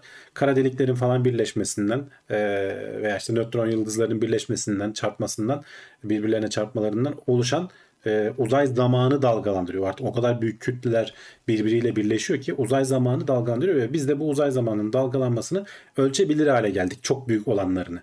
Gitgide buradaki teknolojimiz artıyor. Şimdi buradaki e, bilim insanları diyorlar ki e, tabii ki yani güneşin bu kütle çekimsel dalgalar uzay zamanın kendisini dalgalandırdığı için şeyden etkilenmiyorlar. E, işte ışıktan, elektromanyetikten falan etkilenmiyorlar. Sadece güneş falan gibi böyle yoğun yerlere geldikleri zaman orada bir kütle çekimsel e, mercekleme dediğimiz yönleri falan değişebiliyor. Onun orada ne kadar değiştiğini falan ölçerek biz güneşin içerisinde neler olabildiğini öngörebiliriz. Aynı, aynı bu ses dalgalarını nasıl kullanıyorsak dünyanın içerisinden işte o belli tabakalardan geçerken hani ses daha hızlı hareket eder falan oradan böylece dünyanın içerisini anlayabiliyoruz. Burada da aynı kütle çekimsel dalgaların bize gelişini ama tabii ki nasıl olması gerekiyor? Ee, kaynak güneşin arkasında olacak ki oradan bize doğru gelecek. Biz de onu ölçeceğiz. Güneşten ne kadar şey yaptığını ölç e, ne kadar değişikliğe uğradığını ölçüp bir sonuca varacağız. E, e şimdi şu anda ölçebildiklerimiz kara deliklerin falan birleşmesi. Çok büyük şeyler. Dolayısıyla çok fazla yaşanmıyor. Bayağı yaşanıyor ama hani bize ulaşanlar hepsi güneşin arka tarafından gelecek şekilde olmuyor. Dolayısıyla bunlar diyorlar ki biz e, kendi etrafında çok hızlı dönen nötron yıldızları var ve bunlardan bazıları böyle çok güzel yani simetrik olanlar e, kütle çekimsel dalga yaratmıyor ama bazılarının simetrisi bozuk böyle yamru yumru bir şey. Çok hızlı döndüğü için e, onlar bir uzay zamanda dalgalanmaya neden oluyorlar. Hani bir yerde bir kütlenin toplandığını düşün ve dönüyor. O tabii ki uzay zamanı etkiliyor. Zaten bu kara deliklerin de aslında şey yapması birleşirken birbirlerinin etrafında dönmelerinden kaynaklanan bir şey. Ama bunun tabii hani kara delik birleşmesine göre e, bu dalgaların etkisi çok daha az. Yani şu anki teknolojimizle değil biraz daha teknolojimiz geliştikten sonra ancak bunları ölçebiliriz ve e, şeylerin hesaplamalarını falan yapmışlar. Hani kaç tane bu tarz böyle e, asimetrik nötron yıldızını bulabiliriz. Kaç tanesi güneşin arkasına düşüyor falan gibisinden bir hesaplama yapmışlar. Yanlış hatırlamıyorsam galiba e, 3000 tane falan böyle pulsar var. Bunlardan 500 tanesi bu anlamda e, kütle çekimsel dalga kaynağı üretmeye aday e, pulsarlar. 3 tanesi de bizim bildiğimiz 3 tanesi de güneşin arkasından geçiyor. Ki hani buna biraz kafa yorarsak, biraz araştırmaları bu yöne şey yaparsak çok daha fazla e, aday çıkacaktır diyorlar. Ama tabii dediğim gibi bu bir öneri şu an için. Yani teknolojimizin çok daha gelişip bu noktalara gelmemiz lazım. Ben o videoda ne demiştim? E, fiziğin yeni bir dalı açılıyor aslında. Yani kütle çekimsel dalga fiziği diye e, yeni bir alan açılıyor. Evreni yeni gö- gözlemleyebildiğimiz yeni bir araç var elimizde diyordum. İşte onun da örnek haberlerinden bir tanesi bu. E, bilim insanları şimdi harıl harıl düşünüyorlar. Biz bu e, ölçüp başarılı olduğunu gördüğümüz, sonuçlarını tespit edebildiğimiz, teorik olarak olacağını biliyorduk ama hiç ölçmemiştik. İşte onu ölçmeyi için hazırlanan makine tabii 1980'lerde kurulmaya başlamış. Ölçmeye çalışmışlar 2000'lerde falan yeterli hassasiyete ulaşmadığı için sonuçlar alamamışlar. Ta 2010'lardan sonra falan yapılan güncellemelerle işte 2016 falandı galiba ilk ölçümü alıp da şey yaptıkları. Sonradan işte birkaç yıl sonra da Nobel ödülü de verildi zaten. Yani yıllar yıllar içerisinde gelişen bir şey. Ee, bu tabii dediğim gibi biraz e, şey e, gelişmesi gereken bir alan yani henüz Evet. daha şu anda. Kesinlikle öyle. Yani nispeten yeni bir gelişme zaten. Yani bunun önünü açık. Bu alanda yapılan çalışmaların eee, hem çalışmalar artacaktır hem de çalışmaların kaliteleri zamanla artacaktır birbirini referans aldığı için. Eee, önemli noktalara ışık tutacaktır. Böyle farklı görüşlerle de eee, birleştirildiği zaman bugüne kadar görmediğimiz noktaları görmekte fayda sağlar diye düşünüyorum. Evet, bir nevi, bir, bir biraz nevi güneşin röntgenini çekeceğiz aslında. Evet yani yapmaya çalıştığımız şey bu. Farklı bir kaynakla. ışıksız. Orada daha çok farklı türde ışıklar kullanılır. Şimdi geldik biraz da böyle insan vücuduyla alakalı bölümlerimize. Ee, saçların neden beyazladığının mekanizmasını çözmüş bilim adamları. Öyle diyorlar. Evet en azından hani e, sebeplerinden bir tanesi ve asıl olan sebeplerinden bir tanesini çözmüşler. Tabii ki bu fareler üzerinde yapılan bir deney ama büyük ihtimalle insanlarda da benzer bir şey çalışıyordur. Benzer mekanizma çalışıyordur diyorlar. Ve tabii ki bu mekanizmayı bir kere çözdükten sonra da geriye döndürmenin yollarını arıyoruz. Hani sonuçta yaşlandıkça saçları e, bütün insanların hani genetik olarak değişen şekillerde e, beyazlıyor. E, bundan kaçış yok. E, bunun neden olabildiğini, neden olduğunu araştırıyorlar. Fareler üzerinde e, yapılan deneylerde bu saça rengini veren e, melanosit denilen e, hücreler var e, saç köklerinde. Bunların e, melanosit kök hücrelerinden aday melanositlerden hani o hücrelerin e, değişmesi zaman içerisinde ölüyorlar. Yenilerine yenilerinin, gelmesi gerekiyormuş. Bunlar e, saç kökünde e, bir yer bir farklı alanlarda e, farklı şeylerden geçiyormuş ne denir? Aşamalardan geçiyormuş. Yaşlandıkça nedense saç kökünün bir aşamasında bu hücreler orada takılıp kalıyorlar ve bir sonraki aşamaya geçemiyorlar. Bir sonraki yere gidemiyorlar daha doğrusu ve dolayısıyla tetiklenmiyor bu kök hücreleri. Bu melanosit kök hücrelerinin melanositlere dönüşmesi aşaması tetiklenmiyor. Bunu e, tespit edebilmişler fareler üzerinde yaptıkları deneylerde. Şimdi diyorlar ki e, tam olarak hani neden olabil neden olduğunu bilmiyoruz, araştırıyoruz ve mümkünse de bunu e, yerini değiştirerek veya bu mekanizmayı tetikleyerek e, bu hücrelerin tekrar oluşmasını sağlayabilirsek çünkü hani saç kökü ölmüyor aslında saç kökü uzamaya devam ediyor. Renk verecek hücre olmadığı için beyaz olarak çıkıyor saçın. Renk verecek hücre de bir yerlerde tıkalıp kalıyormuş işte. O aşamada e, ilerleme sağlanamıyormuş. E, bunun eğer yöntemini bulabilirlersek e, saç beyazlamasının işte belki bir ilaç içerek e, artık o şeyi tetikleyecek neyse e, önüne geçebilmeyi umuyorlar. E, yaşlandıkça biliyorsun e, erkeklerde de oluyor bazen ama Artıyor. kadınlarda daha çok e, saç boyama falan vesaire işte beyazlarım görünüyor falan e, moduna geçiyor. Eğer bu işi çözebilirlerse bilim insanları bunu yapan firma zengin olur diyebilirim yani açıkçası. Rengi değiştirebiliyor muyuz? Yok Müdahaledir. şu an, şu an için o değil. Bu O melanositler bölüm yok mu? o bölüm yok. Sadece beyazlaşmayı önlüyorsun. Beyazlıktan artık senin saç rengin neyse siyahsın siyah sarıysa sarı e, oraya doğru şey yapıyor. Yani bir hapla saç rengi değişse aslında ilginç olabilirmiş ya. Ama tabii o biraz da herhalde kadınlarda şey yani anlık bir değişim yarattığı için. Belki o Ya anda şöyle şimdi- boyatmak daha güzel bir çözüm de. Şey çok fark ettiriyor. Tabii saç beyazladığı zaman yaşlılığı çok belli ediyor. Yani ben erkeklerde daha belirgin olduğunu düşünüyorum. Ee, mesela şeyi falan gördüğün zaman beyaz haliyle Mesela beni şaşırtan İbrahim Tatlıses'ti mesela. Beyaz hali saçları görünce Beyaz adam siyahı çok fark etti Aa, ne kadar yaşlı falan oluyorsun adama. Ama yani işte genelde şey yapıyorlar. E, ya- yaş göstergesi olarak ama işte dediğim gibi bunun mekanizmasını çözebilirsek ama şeyi unutmadan tekrar tekrar söyleyeyim hani bu farelerde yapılmış bir test. İnsanlarda da böyle olup olmadığına bakacaklar. Ama be- benzer şekilde çalıştığını tahmin ediyorlar e, mekanizmanın. Sonrasında da tabii ki dediğim gibi bunu nasıl önleriz veya nasıl geriye çeviririz e, şeyleri başlayacak. O da ilginç olmaz mı? Hapı içtiğin zaman düşünsene o hücreler oluşuyor. Saçın uzadıkça yarısı beyaz, yarısı siyah, yarısı beyaz, yarısı siyah saçın olabilir. Hapı içip içmemene bağlı olarak. O da ilginç olabilir. Eğer çıkmaya hap da tabii hani hap sonra- tedavisi olursa bilmiyorum nasıl bir tedavi Hani olacak da. bırakınca böyle rengi de açılıyorsa yavaş yavaş. Önce siyah çıkmaya başladı sonra hapın Evet, e, öyle olur herhalde yani. Rengi açılıyor diye. İlginç olabilir ya bilmiyorum evet. Ee, ama işte o renk değiştirmeye de mesela hani sarı hapı içsek sarı olsa saçımız ilginç olabilirmiş. O, o daha da evet o daha da ama onun için herhalde şey falan gerekir. Genetik değişiklik falan gerekir. Yani Değil o mi? e, tabii o melanosit denilen o hücrenin sonuçta üretebildiği tek bir renk var. Senin doğduğunda genlerinde ne yazıyorsa o. O zaman işte farklı renkleri alabilecek hale gelmesi için Aman aman hapla genimizi değiştiremeyiz şu an. Şu an, şu an bölüme oraya girmeyelim biz. Oraya girmeyelim abi o biraz sıkıntı. Beyaz saçla devam arkadaşlar. Şu an saçları beyazlayanlar. Ak saç güzeldir en azından. iyidir yani. Değil mi? Bir Devam. bir oturak Saç var bir duruş kazandırır. en azından saç var yani. En Hani azından o tabii da canım. bir şeydir. Hani o da bir şeydir. Evet devam ediyoruz. Şimdi e, şu muydu? Evet. Genetiği değiştirmiş bitkiler evinizin havasını daha iyi temizleyecek demişler abi. Hani bu hava makinelerine ihtiyaç kalmadı mı? Şimdi Bitkilerle hava bu işi makinelerine çözüyor muyuz? ihtiyaç kalmadı diyemem ama hava makineleri zaten belli şeyleri temizlemiyor. Yani e, özellikle bu iç ortamlardaki evin içindeki havanın dışarıdan daha kötü olduğunu söyleyenler var. Özellikle işte bu duvarlardan havaya karışan uçucu şeyler e, bu duvar boyasından. İşte son zamanlarda çok konuşuluyor. Biz gündemlere falan pek ben almadım ama bu Amerika'da şeyler delirdi insanlar. Bu ocaklar işte çok havaya şey yayıyor. insanları kanser ediyor falan. E, artık ona bir şey mi yapıyor? Elektrik ocağı lobisi mi yapıyor? Anlamadım. Bu aralar hakikaten çok gündeme geldi. E, gaz ocaklarından bahsediyorum.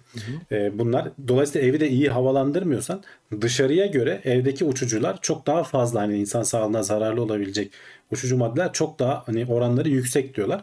Şimdi NASA'nın falan da bu anlamda araştırmaları var ya. O zaman zamanında astronot göndermeden önce 1980'lerde falan e, ISS'e e, astronot gönderdiler de ISS'e göndermeden önce şeyleri araştırmışlar. Kapalı ortamda biz işte bitkiyle falan mı temizleyebilir miyiz bu o uçucu biriken zararlı gazları orada astronotlara zarar vermeden falan diye.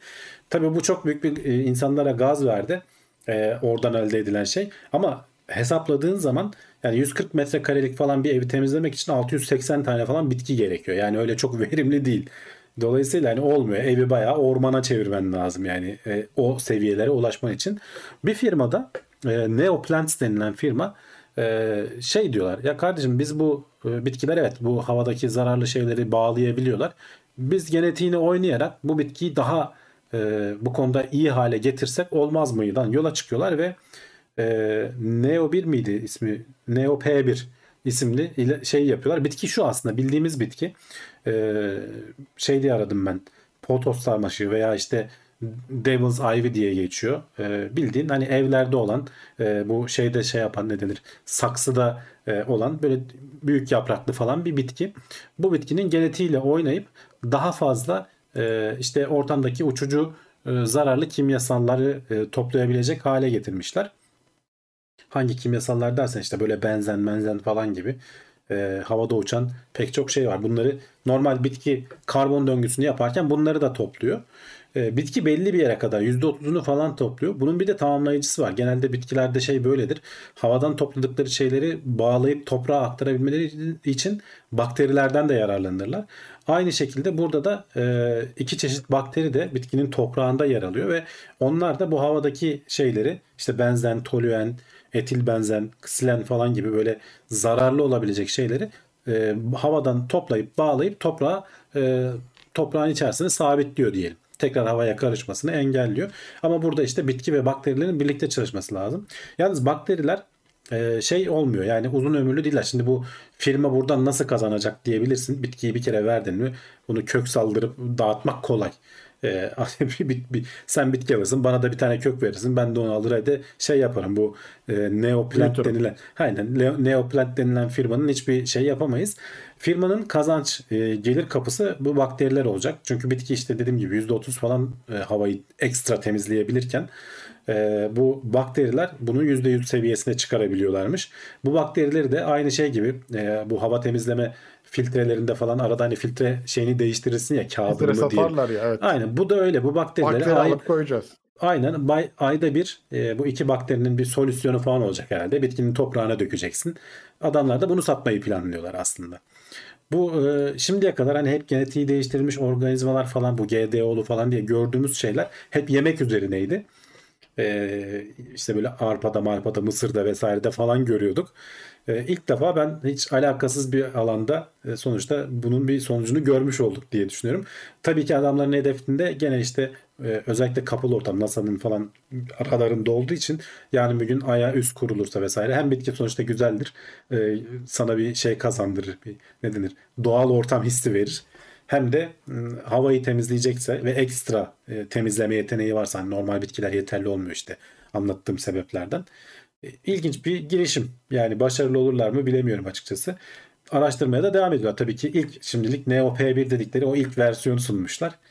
o, da, o da ilginç yani. Şimdi diğer versiyonlarla ilerleyecekler. Yo, güzel bir gelişme. Yani hava kalitesinin e, insan vücudunda etkileri çok fazla. Hani hem zihnin daha iyi çalışması açısından. Ya bir de şu var Volkan artık gelişiminden. iç ortamlarda çok daha fazla zaman geçiriyoruz. Hani eskiden dışarı Kesinlikle çıkıyordun. öyle. Dışarıda hava temiz hava vesaire falan. Hani her ne kadar şehirde ne kadar temiz olur tırnak içinde söylüyorum ama sonuçta evin içerisinde o hava sirkülasyonu çok daha az olduğu için oranlar çok daha artıyor diyorlar yani. Ve Ya çok daha fazla zamanımızı evin içinde geçiriyoruz artık. Havalandırılmış bir ev yani çok daha iyidir. Yani temiz hava her zaman insan zihnine etkisi e, iyi olmuştur. Hani bu hava temizleme cihazları evet içini yapıyor yapmıyor belki tartışılır ama e, filtreleri bence değiştirildiği sürece onlar da çok güzel etkiler sağlıyor diye düşünüyorum açıkçası. Bu bitkinin de e, yapılış amacı gayet mantıklı. Hani bu GDO bir aralar çok böyle şeydi hani karşı çıkılan bir durumda hani GDO'lu gıdalar falan filan diye ama iyi örneklerini gördük. Bu da onun iyi örneklerine benziyor açıkçası. Ee, gelişmiş halleri önümüze bir gün çıkarsa ne güzel alırız koyarız odamıza diye düşünüyorum. Ee, Ünsal demiş akşam evin içinde nem ve rutubetten kurtulmak lazım. Yine bir nem alma cihazı ihtiyaç olacaktır demiş. Herhalde bitki konduktan sonra e, E tabii yani bitkilerin sayısı çok olursa diye. yapraklarındaki Hı hı. terlemeden falan belki nemi arttırıyordur. Ee, oturduğun yere göre. Hani An- yaparlar. Ankara'da falan sorun olmaz mesela. Hava zaten yeterince kuru. Ee, İstanbul'da falan belki İstanbul'da da kışın çok sorun olmuyor da yaz aylarında nem sorunu oluyor buralarda. Evet. Devam ediyoruz. Son haberimizi de konuşalım.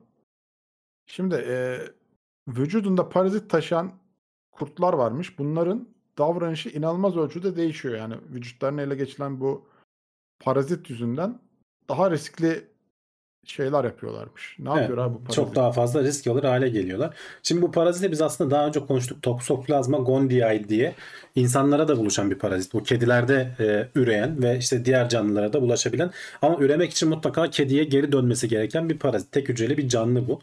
Ee, daha önceki haberlerde ben şeyi konuştuğumuzu hatırlıyorum. Farelerin risk alma şeyini arttırıp kediye yem olmasını sağlıyor ki tekrardan kediye dönüp üremesini sağlayabilsin. Yoksa hayvanın döngüsü sona sona erer. Yani bir şekilde onun tekrar kedinin vücuduna girip yeniden üreyip çünkü sadece kedilerde üreyebiliyor.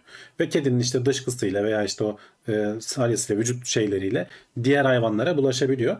E, diğer memelilerde de dediğim gibi insanlarda da var. Zarar vermiyor. Hani muhtemelen hepimizde vardı böyle sokakta falan e, oynayan insanlarda veya yediğin e, etten falan da bulaşabiliyor. E, sadece hamileyken hani kadınlarda çocuk için tehlikeli olabilir diye doktorlar uyarıyorlar bu toksoplazma evde kedi varsa vesaire özellikle. Ama zaten önceden aldıysan bu bir kere aldığın zaman vücudun bağışıklık sistemi buna uyum sağlıyor ve Tanıyor bu ve evet. sana zarar vermez hale geliyor yani açıkçası.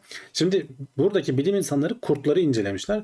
Bu bu arada kediler deyince kedigillerden bahsediyorum. Yani sadece e, fareler ve bizim bildiğimiz sokak kedileri e, Felis domesticus değil. Bayağı bildiğin şempanzeleri yiyen leoparlarda falan da oluyor. Yani onlarda da bu hayvan şey yapıyor ve şempanzelerde falan da veya işte o e, maymunlarda da riskli davranışlar, daha çok leopara yem olma davranışları e, gözlemleniyormuş. E, aynı şeyi kurtlarda da gözlemleyebilmişler. Çünkü kurtlarla özellikle bu Amerika'daki Yellowstone Milli Parkı'nda kurtlarla orada pumalar var. E, pumaların ortak alanlarda bazen ör- örtüşebiliyormuş yaşam alanları. Dolayısıyla şeyi gözlemleyebilmişler. E, 229 e, 26 yıl boyunca 229 kurtun kanlarını takip ediyorlar.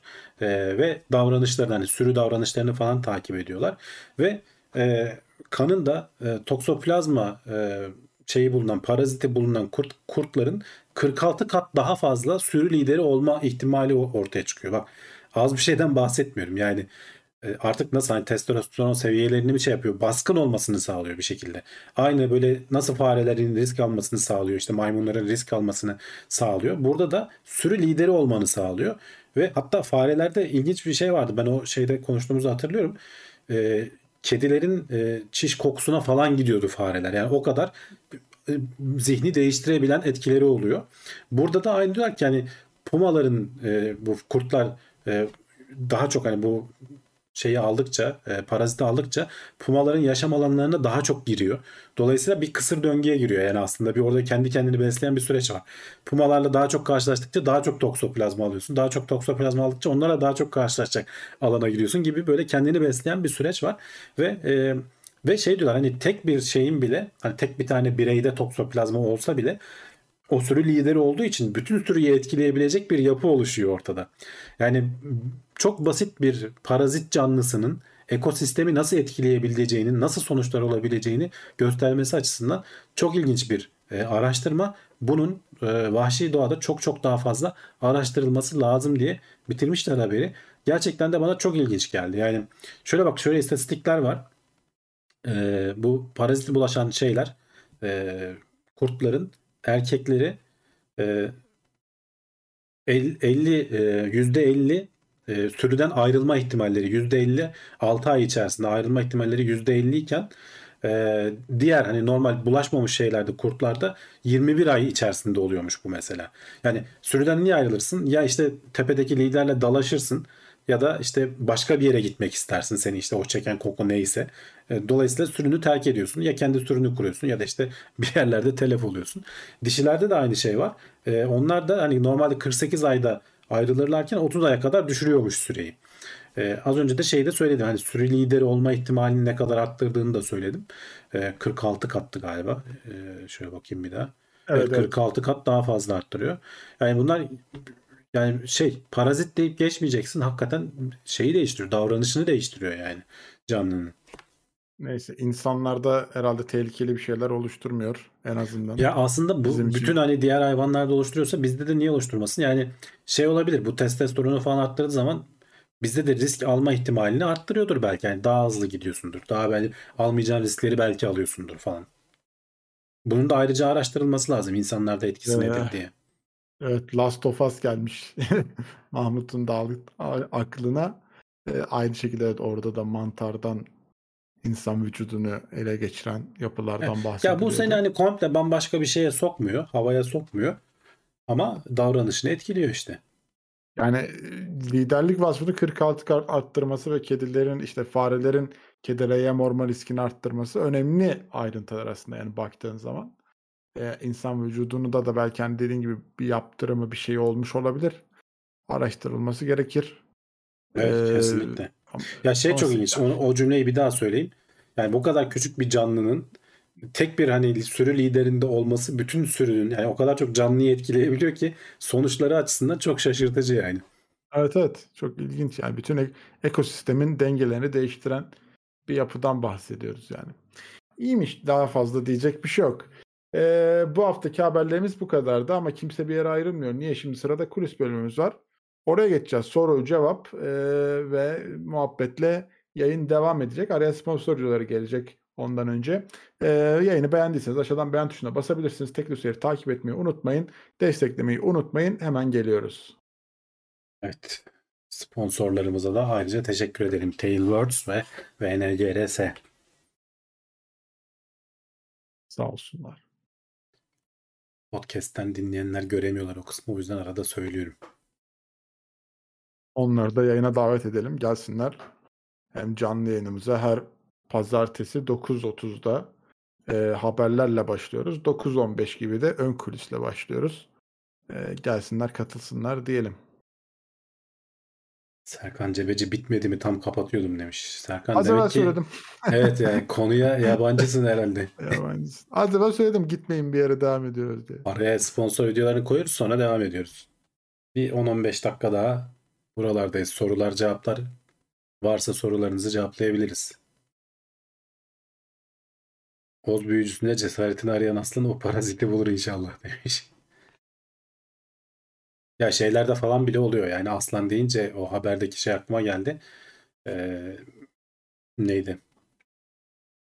Sırtlanlar mesela sırtlanlara bulaştığı zaman aslanlara yem olma ihtimalleri artıyor. Çünkü cesaretleri artıyor biliyorsunuz. Sırtlan sürüsü aslanın avını falan elinden almaya çalışıyorlar ya. Toksoplazma onlara da bulaşıyormuş. Çünkü kedigillerin hepsinde olan bir şey.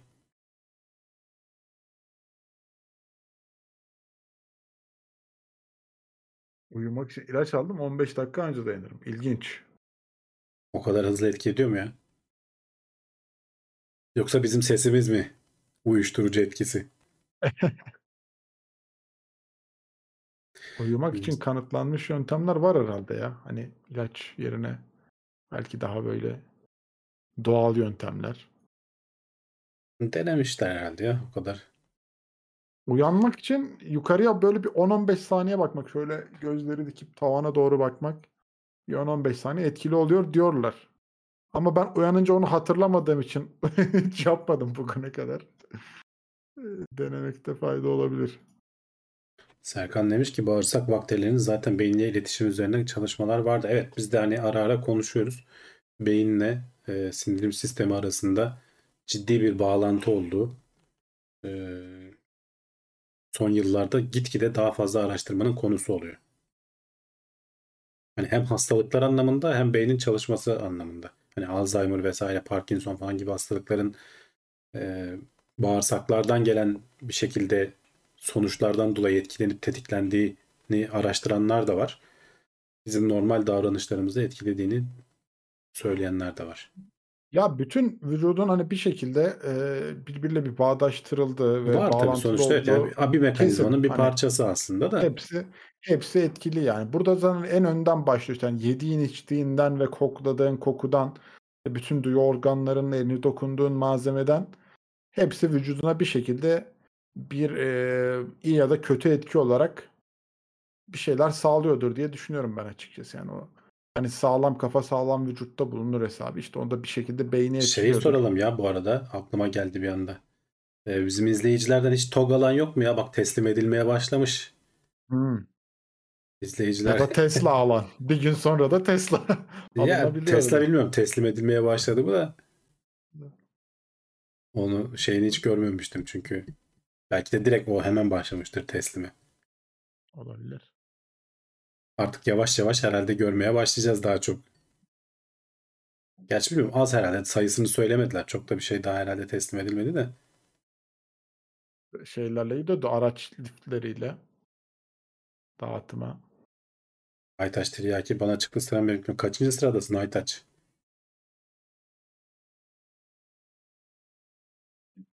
Yıl sonuna kadar herkese herkese teslim etmeye çalışacaklardı. Sonlara doğruysan yıl sonunu bekleyeceksin herhalde. Sıraya göre verecekler çünkü. Yıl sonuna kadar yetişirse o da. Yani işte yavaş yavaş arttırarak e, üretimi şey yapacaklar. İşte 23 bin miydi yıl sonuna kadar? 20 bindi 25 bin mi çıkardı öyle bir sayıda? Ersoy Balcı bence elektrikli almak için hala daha erken demiş. Ya bana da öyle geliyor. Elektrikli araba ikinci araba şu an. Bir arabanız Evet, varsa evet. ikinci araba. 17.922. O zaman tahminen Kasım ayında falan mı? Ekim-Kasım ayında falan herhalde teslim ederler. Ben de aynı fiyatlara Tesla tercih ederim. Evet. Biraz daha ucuzdu galiba ama Tesla'dan sanırım değil mi? Tabii te- e, şeyin başlangıcı 900 bin falan. Model Y geldi. Model Y'nin başlangıcı 1100. 200 bin lira fark var arada. Ama hani ben şey yüzünden yani TOG'a güvenmemezlikten falan değil de bir şeyin ilk nesli Değil mi? Biraz Riskli olabilir. riskli Bir de bazı yani. Biraz- şeylerde Tesla'nın avantajı var. Mesela otonom kullanım falan. Bir de menzili falan biraz daha uzundu galiba yanlış hatırlamıyorsam. Hı hı.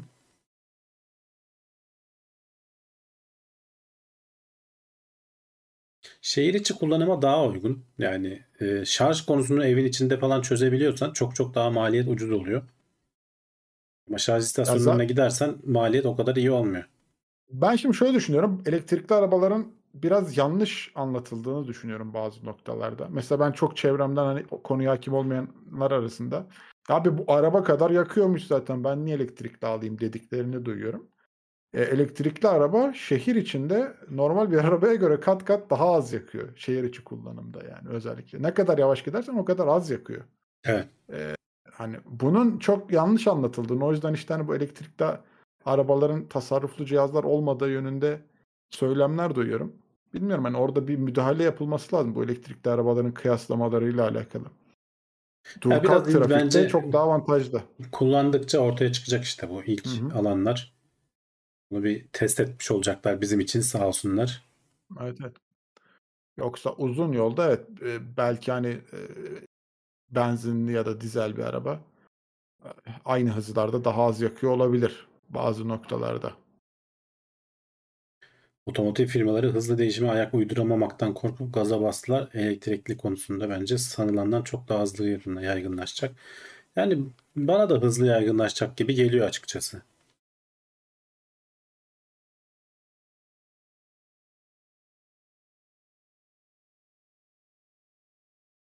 Ben şeyi merak ediyorum ya bu Tesla'da herhalde kendi şarj noktalarından şarj ederseniz daha indirimli falan bir mevzu vardı. Tam emin de değilim konuya ama hani kendi kurdukları şarj noktalarından Ya bir yerden sonra onlar ederseniz- standartlaşacak işte. Her, her yere gidebilir hale geleceksin.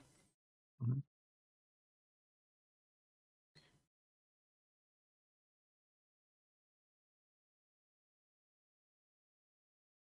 Serkan bir şey sormuş ama anlamı az veya çok yakma şöyle değişmez mi? Elektriği her türlü elde ederiz. Petrol demiş.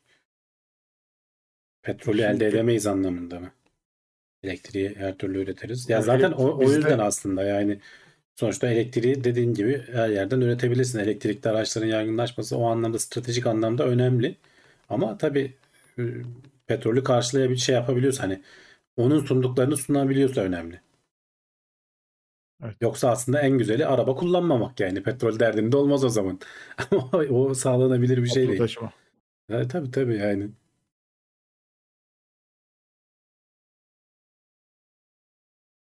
Yeni yapılan binaların çoğunda elektrikli arabalar için yerler yapılıyor ya. Yani bu eski apartmanlarda evet apartman kültüründe yaygınlaşması zor ama yeni apartmanlarda var. Ya yaygınlaştıkça zorunlu hale gelecek. Mecbur. Ee, tabii hep şeyi de konuşuyorduk. Hani buna altyapı yetecek mi yetmeyecek mi falan. Daha bir de o da var. O da çözülmedi çünkü. Yavaş yavaş ya bunlar birbirini besleye besleye gider. Bir anda olmaz yani. Bence Zaten- gene e, günümüze de hızlı yani Türkiye'nin gününe hızlı geldi elektrikli arabalar. Hem gündeme gelmesi. İşte biraz da TOG sayesinde oldu o tabii. O TOG bu, o, bu gazı vermeseydi bu kadar gündeme gelmezdi yani.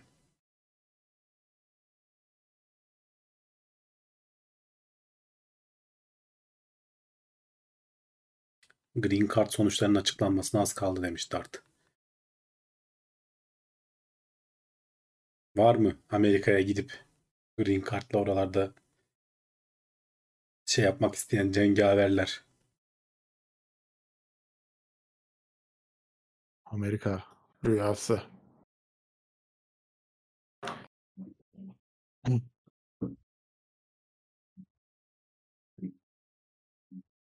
Bir tane firma vardı kazanda pili fırlatıyordu. O neymiş ya? O pil yerinden çıkıyordur herhalde. O pil bütün ağırlığıyla orada ya nasıl atacaksın yerinden? O fırlasa zaten etrafta birine zarar verir yani. Öyle o riski alınmaz bence.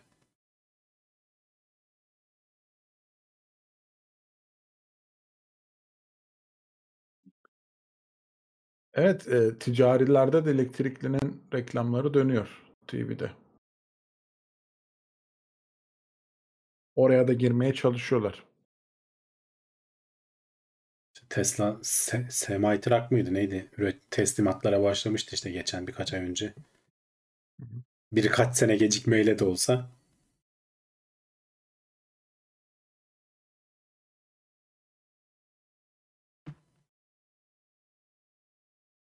Direkt Yani orada satışı pil konusunda daha çok ilerleme kaydedilmesi lazım ya. Cybertruck değil ya. Cybertruck başka bir şey.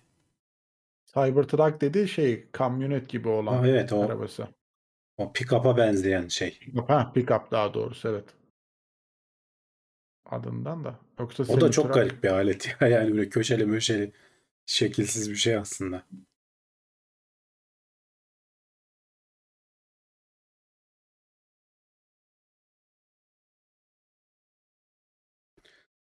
Tesla Roadster'a ne oldu? Üretiliyordur hala belki. Almak isteyen çıkıyordur arada. uzaya gidelim mi soruyor acaba? O Elon Musk'ın aracı. Ha, hala Fan- sıfır üretiliyor mu? Roadster'ı üretiyorlar mı bilmiyorum ki. Üretiyorlardır herhalde. Niye üretmesinler? Roadster ilk modeliydi. Herhalde o bence kalkmış olabilir ya. Onun yerine. İşte Model S Model geldi 3. ondan sonra. Model Tamam 3 Model 3 halka var. in- Y var. inen versiyon. 3 var. Y var. X var. Bir de S mi var? S var Hı. herhalde evet. İşte tabii işte seksi yazıyor. Zaten adamların isimlendirmesi o. Hı. E, Model E'yi kullanamıyorlar. O yüzden 3 diyorlar. Model E'yi Ford, Ford mu öyle bir tane onun patentli şeyi var. Elon Musk'ın da işte trollüyor yani. Adam seksiyi yazdırmak için modelleri öyle isimlendiriyor.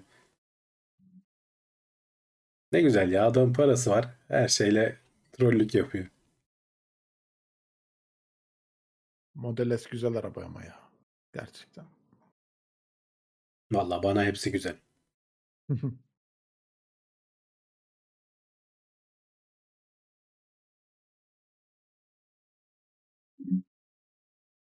Xamarin Forms bilgisini geliştirebileceğim bir yer biliyor musunuz? Vallahi hiç bilmediğim bir konu ya Xamarin. Hiç bakamadım. Microsoft'un ürünlerine nedense hep uzak kaldım ya. Biraz sonradan geldiği için mi ne oldu bilmiyorum.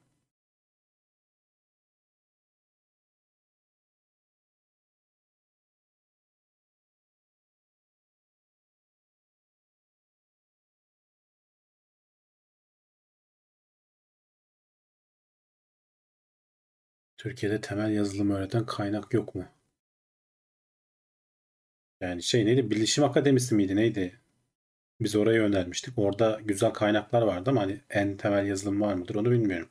Ya de- devletin kaynakları var orada. İşte BTK B- Akademi. BTK Akademi miydi? BT Akademi miydi? Evet evet. şeydi. BTK Akademi var. Hani devlet destekli e, projeler var orada. Ama sen ne kadar temelini arıyorsun bilmiyorum. Yoksa işte yazılım dünyası, sistem, işletme hepsi var yani. Kariyer yoluyla beraber bütün yazılım dilleri ve e, programlamanın temeli anlatılıyor. Hem de ücretsiz. Bak Serkan Cebici demiş ki elektrikli traktör konusu ne oldu hocam? Evet birkaç sene önce öyle bir hikaye vardı. Hatta Erdoğan'ın önünde poz verdiği falan hatırlıyorum. Yani bunu bir gündeme getirmişti elektrikli traktör.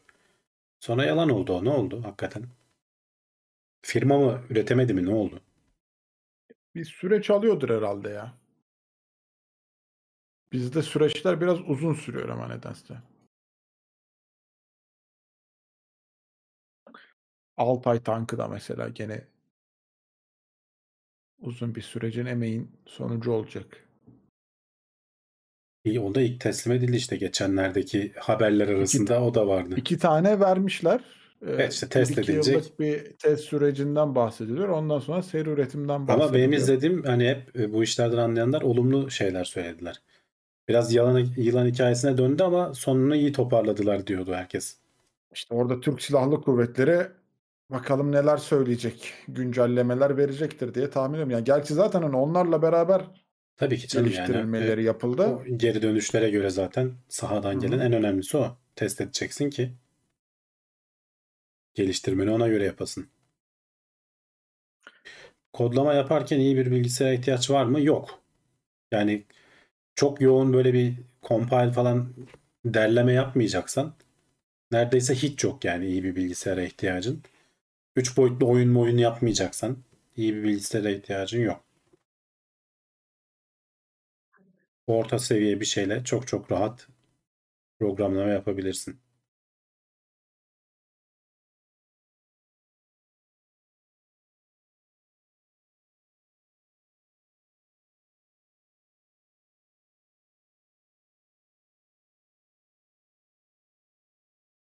On yıl önceki videolarınızda sayısal TV, dijital karasal yayıncılık diye bir şey vardı evet. Onlara ne oldu diye sormuş Tarık. Yalan oldu ne olacak yani orada bir türlü şeyi sağlayamadılar. Ee, şimdi de bir anlamı kalmadı artık yani hani uydu falan kullanılıyor. Uydunun bile devri geçiyor artık internetten izliyor herkes.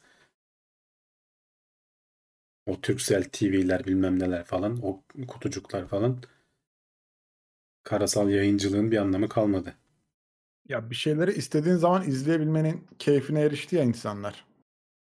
Artık bir akışın içerisinde olmak çok iyi olmuyor. Mesela canlı yayın bile televizyondan izliyor adam bir yere kadar sıkılıyor, kapatıyor. Daha sonra tekrarını izliyor yani.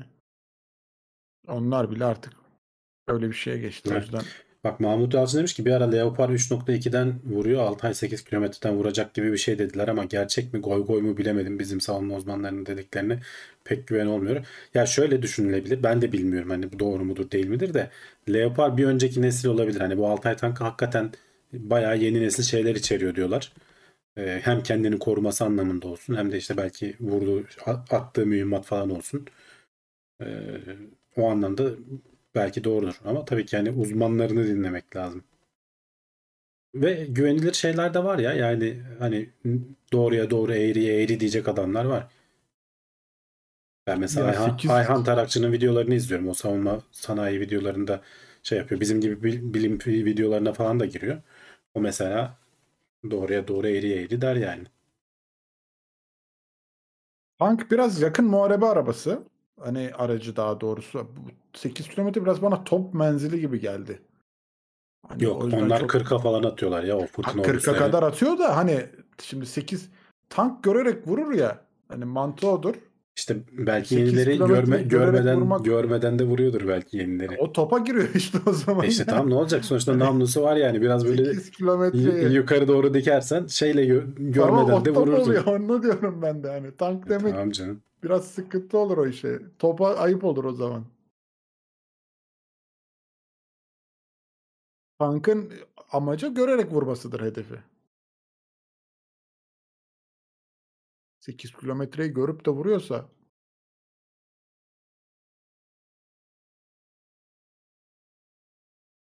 Ya bu savaş sanayi yani mühendislik içerdiği için ilginç konular yani eğlenceli konular. O yüzden ben de mesela hakikaten ilgimi çekerek takip ediyorum. Çünkü işin içinde hani 8'den mi vuruyor, 3'ten mi vuruyor değil. Şeyleri takip ediyorum ben. Yani nasıl haberleşiyor? Nasıl bir işte o zırhta nasıl bir malzeme kullanılmış? O roket nasıl uçuyor? Ona nasıl bir motor takıyorlar? O tarz şeyler ilgimi çekiyor aslında. Ben e, askeriye zamanda işte topçuluk yaptığımız zaman da şey bile çok ilgincime gitmişti. Hani hedef belirleme sistemlerinde bir kameralar takıyorlar bu e, işte e, hedef belirleme araçlarının üzerlerine. İnanılmaz net bir görüntü ve ona istinaden hani işte hem kızılötesi görebiliyor hem gece görüşü görebiliyor hem de hedefin koordinatlarının işte uyduyla beraber Hmm. nokta atışı hedef koordinatı falan belirleyebiliyor. Çok güzel teknolojiler. Hani baktığı zaman Ya bir de işte şimdi artık tek başına bırakman zaman- yeterli olmuyor. Mesela işte o insansız hava aracı havadan işaretliyor. Senin attığın mermi tam hedefine gidiyor, vuruyor mesela. Top mermisi. O fırtınalarda falan onları da kullanıyorlar yani öyle şeyleri. Lazerle işaretliyorsun. Attığın top mermisi böyle çok hassas bir şekilde hafif. Yani şey gibi bir füze gibi değil tabii ama alet kendine yön verebiliyor mesela bir miktar e, hakikaten attığın yere gidip vurabiliyorsun.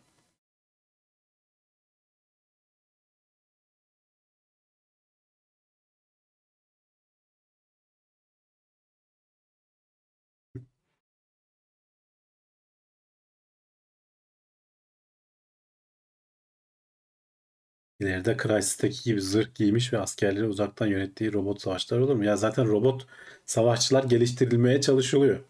İnsansızlaştırılmaya çalışılıyor her şey. Şimdi tanktan falan bahsettik. İnsansız tanklar falan da gündeme geliyor. Çünkü insan en pahalısı, en maliyetlisi. Hele bir de demokrasiyle falan yönetiliyorsan en başına bela olanı. Çünkü kayıp verdiğin zaman dönüp anlatamıyorsun kendi ülkene. O yüzden e, mümkün olduğunca insansızlaşıyor her şey olabildiğince. İnsanın sınırlarından da kurtulmuş oluyorsun. Mesela işte özellikle o hava şeyinde sonuçta o insanın dayanabildiği bir G kuvveti var. İnsansız yaptığın zaman o dogfight'lar falan al, aletin yakabı yapabileceği fiziksel sınırları çok geliştirmiş oluyorsun. Bizim o işte Kızıl Elme'de falan onu mesela ön plana çıkarıyorlar. Şey de küçülüyor ya zaten hani aletin boyutu bile küçülmüş oluyor. Çünkü yani o e, insanın E girebileceği tabii o alana başka şeyler bir koyuyorsun. sürü bir şeyi çıkarıyorsun ortadan yani. Çıkarıyorsun.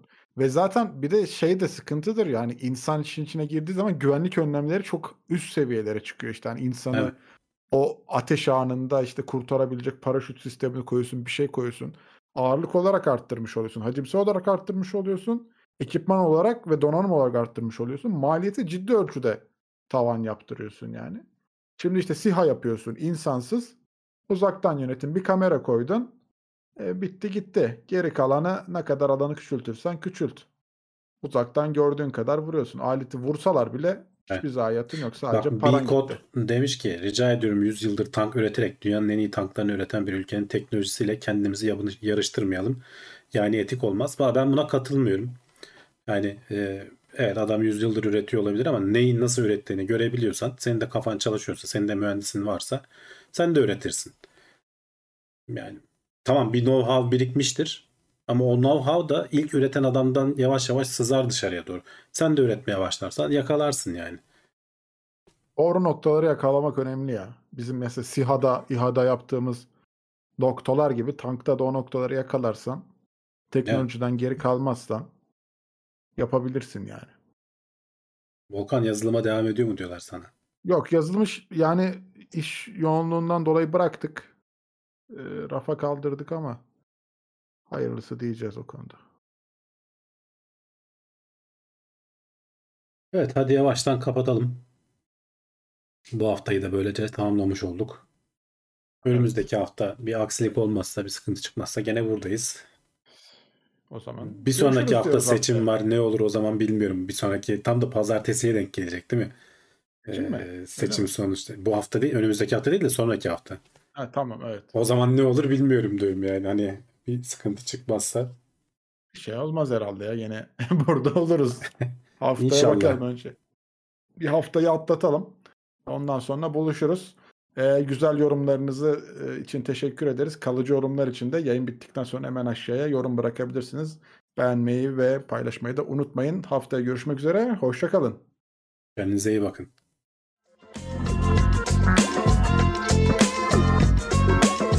Tailwords teknoloji ve bilim notlarını sundu.